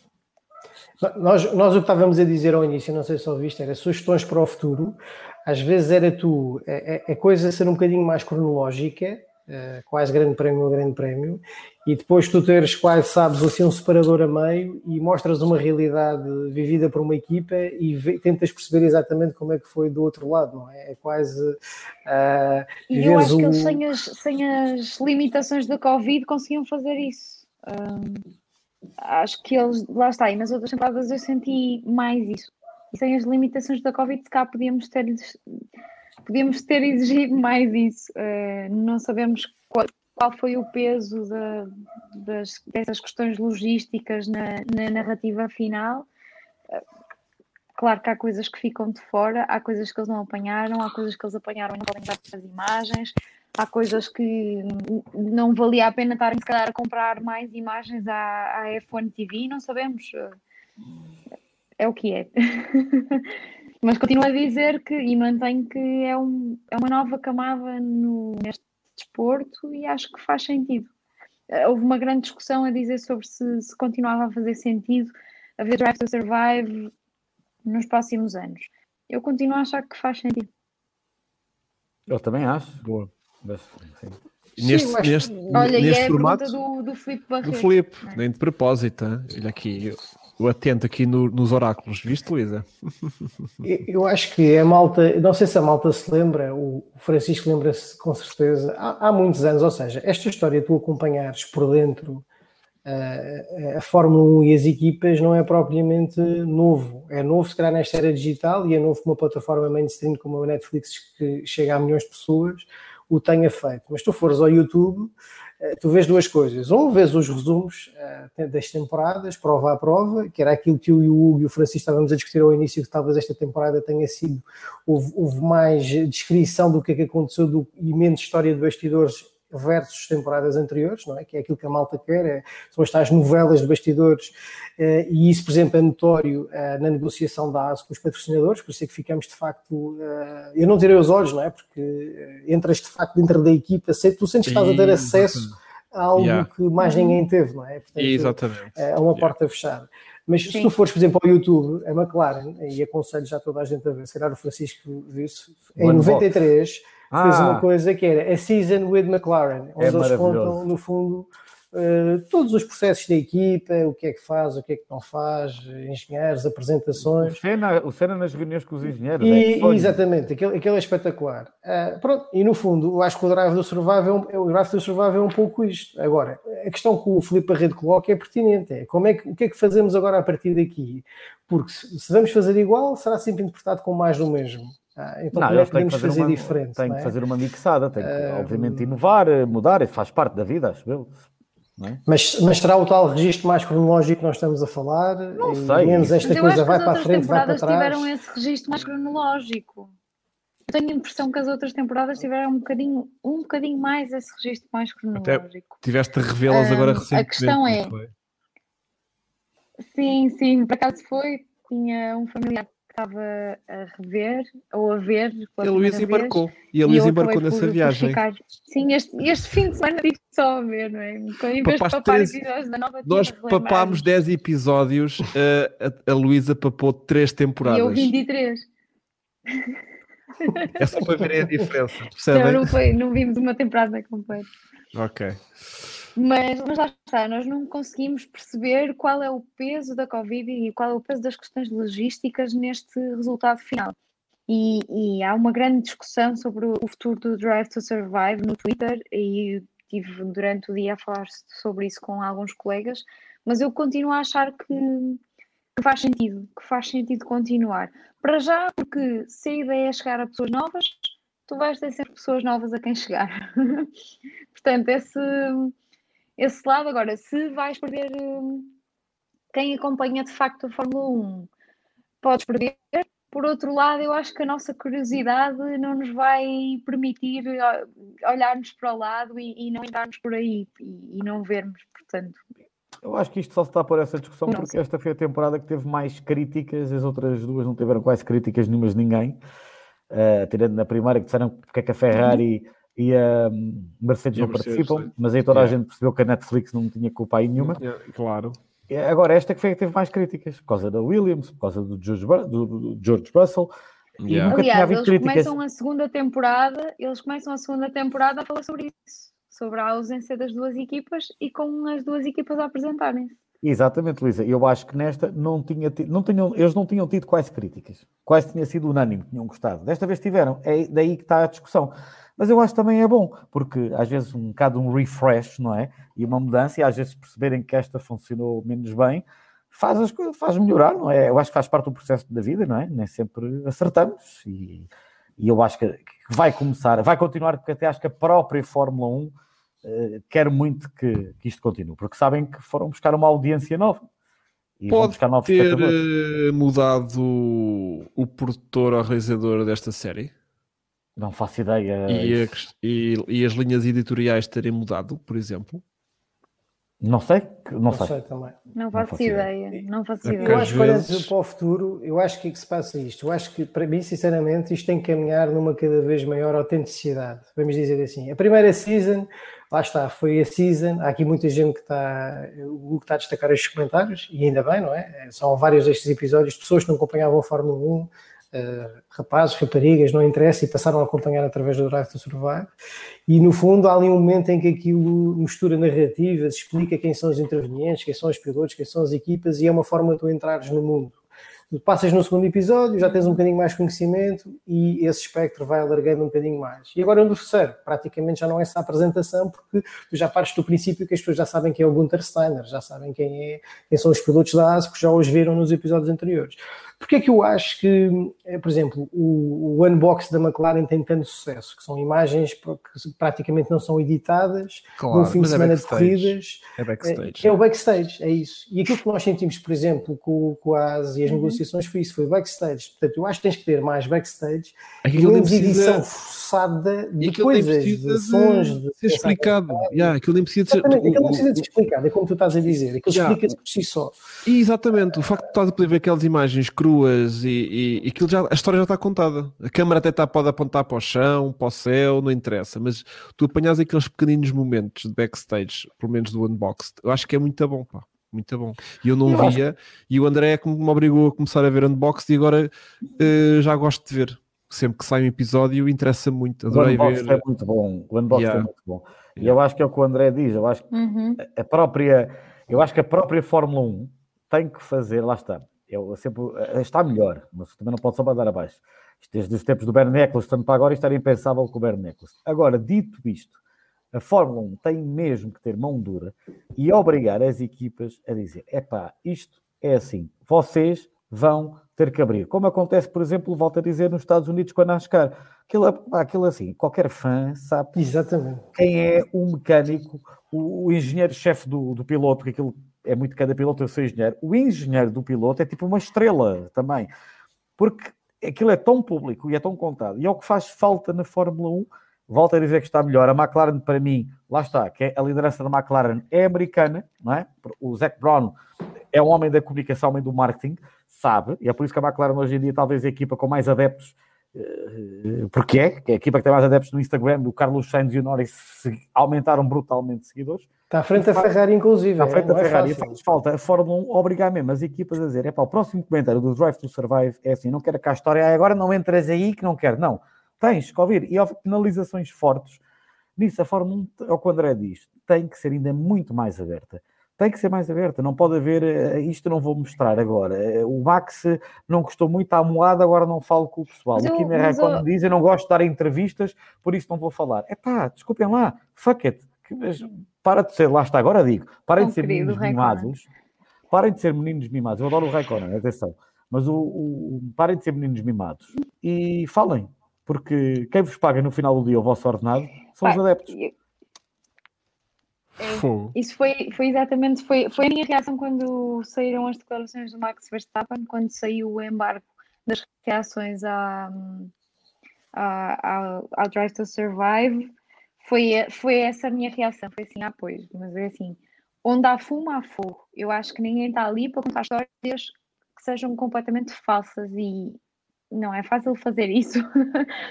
e muito menos numa, numa, numa modalidade com, com tanta gente envolvida, não é? Ou sobre um tema com tanta gente envolvida. E depois é assim, o, o salário que paga o Verstappen, quer ele quer não, vem dos adeptos, não é? vem claro. de, de, de, da, da, da, modalidade. Agora, e, e, portanto, ele quer ou não, pá, não queres entrar, não mas vais beber disso na mesma, portanto, mais vale estar escaladinho, um bocadinho assim. Não, mas, mas, mas estás a ver, é aí que em, eu acho que é, o, que é o erro, Luísa. Uh, ele deveria ser obrigado. Imagina, né, o que acontece nos Estados Unidos é exatamente, é, o pensamento tem que ser ao contrário. Eu volto a dizer, os pilotos têm que perceber que estão, estão integrados no desporto e também estão a servir o desporto ah. e a competição que representam. E é como tu dizes, trazem grandes dividendos daí, não é? Isto começa logo pelos testes pré-temporada. Uh, nos Estados Unidos isto é um show, assim, aqui é uma coisa amorfa. Uh, portanto, tu tens que ter quase como estratégia da fome, da F1, da Liberty, no início dizer assim, meus amigos, nós fizemos um acordo com a Netflix para esta temporada, todas as equipas são obrigadas a prestar declarações ao episódio da Netflix, todos os, todos os pilotos têm que participar. Ponto final, parágrafo. Isto é, é estratégico para a nossa uh, divulgação de imagem e, portanto, vocês têm que colaborar. Quem não o fizer vai incorrer em sanções severas. E acabou, porque nos Estados Unidos é assim que acontece. Não há cá brincadeiras, é como o Francisco está a dizer. E toda a gente sai a ganhar com isso. Tu tens que Mas isso ter eu acho que isso ia motivar cuidado. a mais falta de transparência, André. Por acaso nisso não consigo concordar. Porque acho que Depende. Ia a obrigatoriedade e a tirar alguma transparência. Não, eu sinto o seguinte, eu, eu, sinto que tu tens que selecionar... Terminar também um bocadinho o meu raciocínio sobre... Desculpa, diz, diz, diz, diz. Temos que dar tempo sobre, à Luísa porque ela está com o jet é que eu acho que este ano... Não és tu, não és tu é a tua internet. É a tua internet. porque houve menos à vontade. E alguém que tenha, que tenha já feito entrevistas, uh, e entrevistas que, em que tu queres levar alguém a contar-te alguma coisa que seja de facto inédita, ou a estabelecer raciocínios que se calhar ponha nu uma coisa que está uh, muito recalcada, tu precisas de tempo com as pessoas, tu precisas de confiança com as pessoas. E a Covid e a logística da Covid pode muito bem ter influenciado muito negativamente essa parte da narrativa. Porque havia menos tempo, porque o tempo de exposição tinha de ser menor, porque estavam numa sala fechada por causa do som e que não tem luz, não tem, não tem janelas, Viu-se limitado o tempo de exposição. Viu-se inclusive até uma, uma das reuniões da Mercedes, uh, o Bottas ir para uma sala separada do, do Hamilton, não foi? por exemplo, para dar razão àquilo que estás a dizer. Covid, Covid, sim, apenas por causa da Covid. Não, mas, ou seja, depois. Ai, está tão, tá tão cobrinha, da... viram? Está tão cobrinha. Gosto. Depois os elementos da, da, Netflix não poderem envolver-se, não é? Misturarem-se com todas as equipas, não poderem estar aqui e ali, estavam sempre identificados, desta vez porque faziam parte da bolha de certa equipa. Tudo isso vai pesar na transparência e queremos todos que isto acabe e, portanto, queremos todos que isto acabe também para termos um to Survive melhor no próximo ano. Eu acho que sim, Luísa, só que às vezes os pilotos, essa questão da confiança que tu dizes, claro, é fundamental. Todas, pronto, tu, tu obviamente és jornalista ainda, eu já fui no passado e sei perfeitamente o que é, que é isso, tu entrevistares e muitas não, vezes serás tens, sempre, que ser às vezes o próprio André, censor. André, André é... serás sempre um jornalista o próprio censor às vezes da entrevista, porque muitas vezes houve entrevistas de pilotos, se calhar, uh, contaram-me coisas em que o proteção dos próprios, porque sabia que não fazia sentido divulgar essa informação, não iria acrescentar nada, pelo contrário, tomei a decisão de não o fazer. Pronto, não, e, e, isso revela tudo o que tu disseste, é uma relação de confiança que, que, que, se cria e que nasce e que muitas vezes é alimentada com o passar do tempo e portanto não é fácil. Por outro, eu acho que há personagens dentro da própria Fórmula 1 que se, eh, de certo modo, defendem ou aproveitam disso para eh, não darem essas mesmas entrevistas e até criarem uma persona eh, que os fãs acabam por gostar, como é o exemplo do Kimi Raikkonen, não é? Que foi notório no Netflix. Tu não gostas de entrevistas? Pois não. Não continuam sem gostar. E isto é o máximo que se consegue extrair do Kimi Raikkonen. Nunca vamos conseguir yeah. extrair mais nada. Mas toda a gente adora o Kimi Raikkonen. Pronto, eu, eu percebo. Yeah. É como, Luís, era quase como tu dizias do fascínio do Vettel, que não tinha redes sociais e por isso nós ainda se calhar tínhamos eh, mais apetência por querer saber o personagem, porque não tínhamos forma de chegar até ele, não é? E o Raikkonen é esta pessoa, é, é, é fala em monossílabos e toda a gente adora o, o, o homem. Uh, pronto, portanto, o, o que eu sinto cara, é... tens, que, tens que ter um, uma das grandes, eh, vá, um dos grandes apelos da, da Fórmula 1 motivos de interesse da Fórmula 1 é, é, também este secretismo que existe entre as equipas, estratégia, pronto. E então, para mim, o truque é o equilíbrio, é tu perceberes, como o Francisco uh, disse muito bem, onde é que vais pôr o jogo uh, aberto, não é? Onde é que toda a gente está no mesmo espaço a partilhar informação e depois onde é que a porta vai ser fechada e cada um, no fundo, faz a gestão da informação como quiser. Acho que essa aqui é a forma que tem que ser encontrada. Pronto.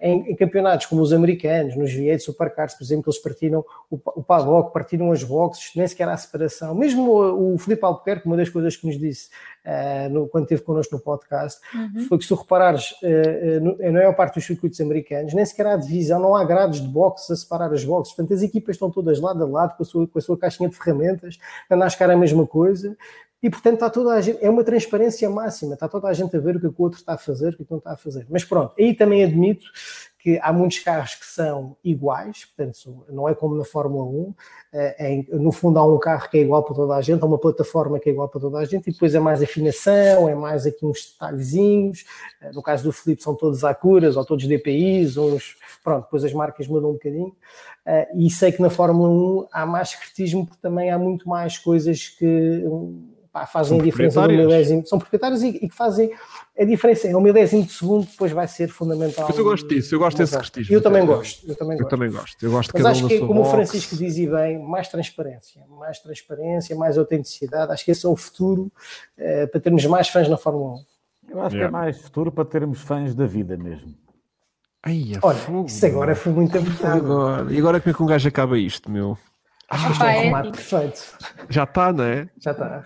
Já Está feito, não há nada que possas dizer. Temos dois minutos para fechar isto. Uh, o Francisco tinha dado aqui uma ideia no início do podcast, que era a gente terminar aqui. Olha, a Luísa já foi. Ah, não, a Luísa está cá. Uh, que era terminarmos o nosso podcast com, com uh, como é que era? As projeções para, para a próxima corrida agora para este fim de semana. Yeah, yeah, é yeah, acham yeah. os três primeiros? Yeah, yeah, Ah, mas yeah, vamos yeah. fazer só do, do pódio no final da corrida. A qualificação. Sim, sim, quiserem. pódio. Yeah, não, não, estou bacana. Vai, bota Pódio. aí pódio para este fim de semana. primeiro, Luísa, pódio do. É que ela não estava a contar com isto. Ela não estava a contar com isto, não sei se ela Então, tem isto ah, pensado. Não estava. Uma, uma eu tô- pivô tem que contar com o Eu estou a inesperado. questionar, eu estou a questionar se entro em fantasies este ano, porque Ah, eu sou péssima, é. porque eu sou Yeah, muito yeah, yeah. emocional. Pois é. Eu sou muito emocional a escolher, eh, a escolher as coisas Ah, e, vai ganhar o Sainz depois, não- já. depois não me saio bem. Eh, Já vai ganhar o Sainz, estão a ver. Não, não sei. Não. O quê? Acho que Ricardo pode fazer um bom Não vale regresso. ajuda do público, Luísa. Não vale ajuda do público. Estava a ligar para o lado já. ninguém. Não está aqui ninguém. Luísa, Luísa, sem medo. Só eu estou- estou a fazer barulho. Luísa, Não, acho arrisca que sem Ricardo medo. pode fazer um regresso. Mas espera aí, tem de Hum. ser um, dois e três? Epá. Sim, pódio no final da Sim. corrida. Quem é que tu achas que ser o pódio no final Eu vou dizer Hamilton. Ei, estamos no clichê. Fogo, Luísa. Hamilton. eh, então, desculpa, eu disse que eu não jogava a isto. Yeah, não Hamilton sabes. eh, e vou, acho que o Bottas vem muito molinho da sauna, portanto vou apostar no Ricardo e no Max. Ok. Ok. Eh, André. Eu vou primeiro Max, segundo Hamilton e terceiro Ricardo. Ok. Ok. Vai ser mesmo taco a taco. Sr. Francisco. Pérez, É lá. Ih, caraças. Hamilton, Max. Ok, ok. Eu vou ser o mais goloso de todos. Porque eu nem sequer vou pôr eh, Mercedes no pódio. Acho que, vai- Eu adorava. Eu espero que acho que aquilo vai aconteça. correr terrivelmente mal. Acho que aquilo Ah, não é. foi só sand- sandbagging. Acho que aquilo está mesmo qualquer coisa de errado naquele carro. E portanto, vou arriscar Max ali a limpar a primeira corrida.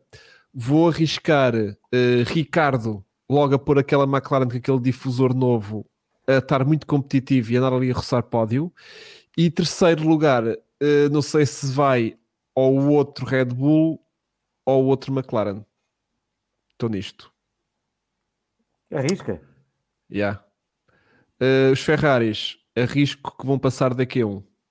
Ok. Isso é, isso é melhor. Acho que é capaz passar. também. Epá, já estou a arriscar. Atenção, estou a arriscar imenso. Porque ano passado era mais ou menos seguro que a cena eh, ia ser absolutamente ao contrário. Bom, Mas eu também acho que Ferrari este ano vai, vai passar Eu- aqui, o vai aqui a dois. Vai aqui a dois. Eu acho não, que a Ferrari o vai, Ferrari vai fazer um step up. Não, o Ferrari está com um grande step up. Eh, não sei se Ferrari vai andar fácil nos pontos, eh, mas a Ferrari vai andar lá fácil na frente. Não sei se para ganhar ou para pódios ainda, mas que vai vir aqui um grande, um grande step up. Vai. A Ferrari vai surpreender com o andamento que vão ter. Isso Eu sim. gostava, como adepto da Fórmula 1, gostava agora. Eu quero que a acredito, minha querida e amada acredito. McLaren esteja ali. acredito. A McLaren vai ter um arranque incrível. Eu estou a sentir a McLaren este ano como a Brown GP quando apanhou toda a gente desprevenida com o difusor duplo. Se bem que este difusor não é tão revolucionário como na altura aquele, não vai ter tanta vantagem, mas vai ter alguma vantagem Quem me e dera, pode- quem me e dera. pode Mas arrisco uma coisa que eu digo: este ano a McLaren irá Hum. ganhar uma corrida, vai quebrar o jejum que já Ah, pois vai. 2012. vai assegura- Mas tem que ser já nas primeiras corridas, Oh, porque oh, as outras Francisco, equipas não, não, isso não- não, isso não as é outras corridas, as outras corridas, as- a malta não vai demorar muito tempo a conseguir copiar o difusor deles. Portanto, eles ganham já este balancezinho e conhece- conseguem já neste primeiro mês ou dois sacar uma corrida, ou então aquilo vai ser depois complicado lá mais para a Uhum. frente. Vamos ver. Francisco, podes só repetir o teu, a tua aposta? Ah, estás a escrever? Estás a escrever? Checo, Tu vais-nos cobrar eh, isto para a semana? Isso é, eu Ela- acho que a Luísa está a fazer bem.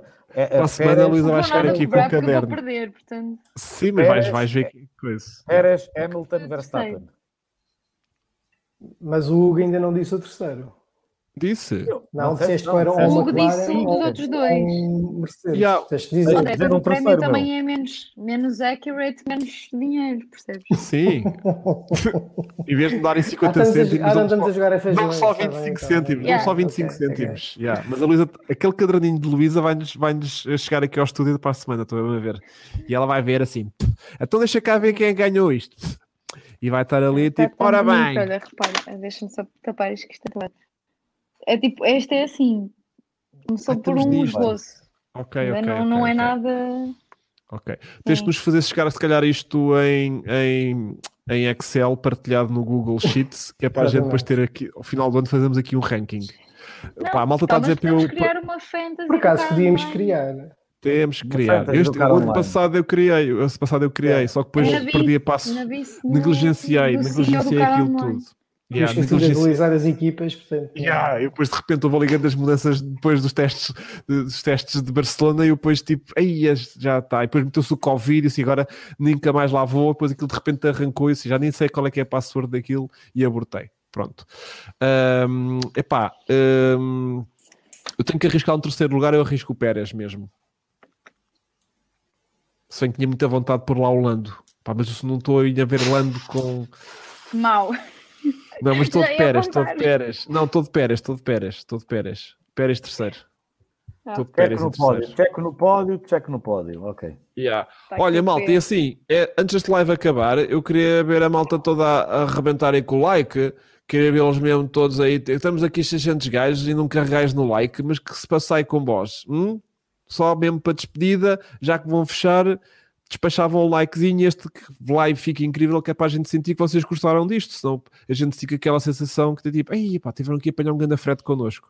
Não gostava de me ir embora com essa sensação, está bem? Yeah, Até malta, porque like, Luísa- like. Luísa fez caminho de trabalho de casa Yeah. em praticamente 10 minutos, que é um caminho que toda a gente sabe que demora em média 40 minutos e ela pôs ali em 10. Estou a É brincar, estou a brincar, estou a brincar.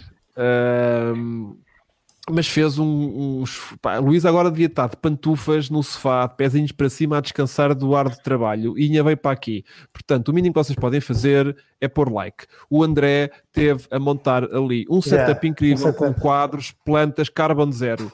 E E o. Francisco, e o Francisco está incrível como está sempre. Não, o Obrigado. André, não és tu, Luísa. Ai, O André, o André está numa estrutura de carbon zero. Ai, também tens porque- uma planta. então Tem planta. Estrutura Exatamente. Carbon Zero, o meu compromisso para este ano. Exatamente, ele está a carbono zero. Pois. Isso é um, um feto. Pronto. É um clorofilos. Ah, Cloro quem? tá. Clorofilos. Ok. Pronto. Ah, o Este André. é, um, este é um Lotus, uh, John Deere Special. Pá, meu Deus, pá, André, isso é, isso é, isso é, isso é too much. Boa, boa. O, o raio, É um Ferrari 412T. Exato. o carro do chefe. Olha, isso é musgo. Não, estou a não sei o que é isso, estás a ver? Pronto. O que é é um isso, cato. Luísa? Ah, é um É um cato. cato, é um cato. E pá, É um toda a cato. gente sabe tratar de um cato, Luísa, porque Nem toda a mais. gente sabe que Isso é a planta mais fácil nenhum. de, Então. manutenção. de Nunca sempre. falece, nunca falece. Então vai, eu Mas é- depois, eu depois, eu depois mostro-te uma fotografia das minhas plantas todas. E ela com, com uma estufa fria lá em casa no apartamento, era Dedicado. lindo, estás a ver? Um- Só uma, uma divisão era só uma estufa fria, incrível, assim já pela, pela janela. Não, mas olha, obrigado a todos que estiveram aqui com a gente hoje, aqui Obrigado. neste, neste podcast Obrigado, malta. incrível. Obrigado, Obrigada. malta. Nós Obrigado, agora vamos para dentro, vamos para dentro e Luísa vai só tratar ali do seu, do seu clorofilos. Olha, Já Ahm, partiu uma folha. Opa. E hum, para a semana, epá, para a semana temos este, este compromisso de voltarmos finalmente aqui ao estúdio. Não sei como é que Luísa se sente em relação a isso ou não. A gente depois, entretanto, vamos falar e depois logo vemos Luísa, porque Luísa já tem cá um, microfone todo dela, ela tem todo um microfone, portanto ela já domina isto É tudo. verdade. Vamos ver se vida. popular, não é, Luísa? Por demanda Exatamente. popular. É Exatamente. Portanto, vamos ver se vida muito profissional. feliz, sempre muito feliz quando relembramos esse, esse, acontecimento. episódio. Fico mesmo Exatamente. muito feliz. Pronto, Sim. vamos ver se a vida profissional de Luísa vai permitir, vai permitir que esteja cá com a gente para a semana À fisicamente ou não. Mas sim, acho que sim.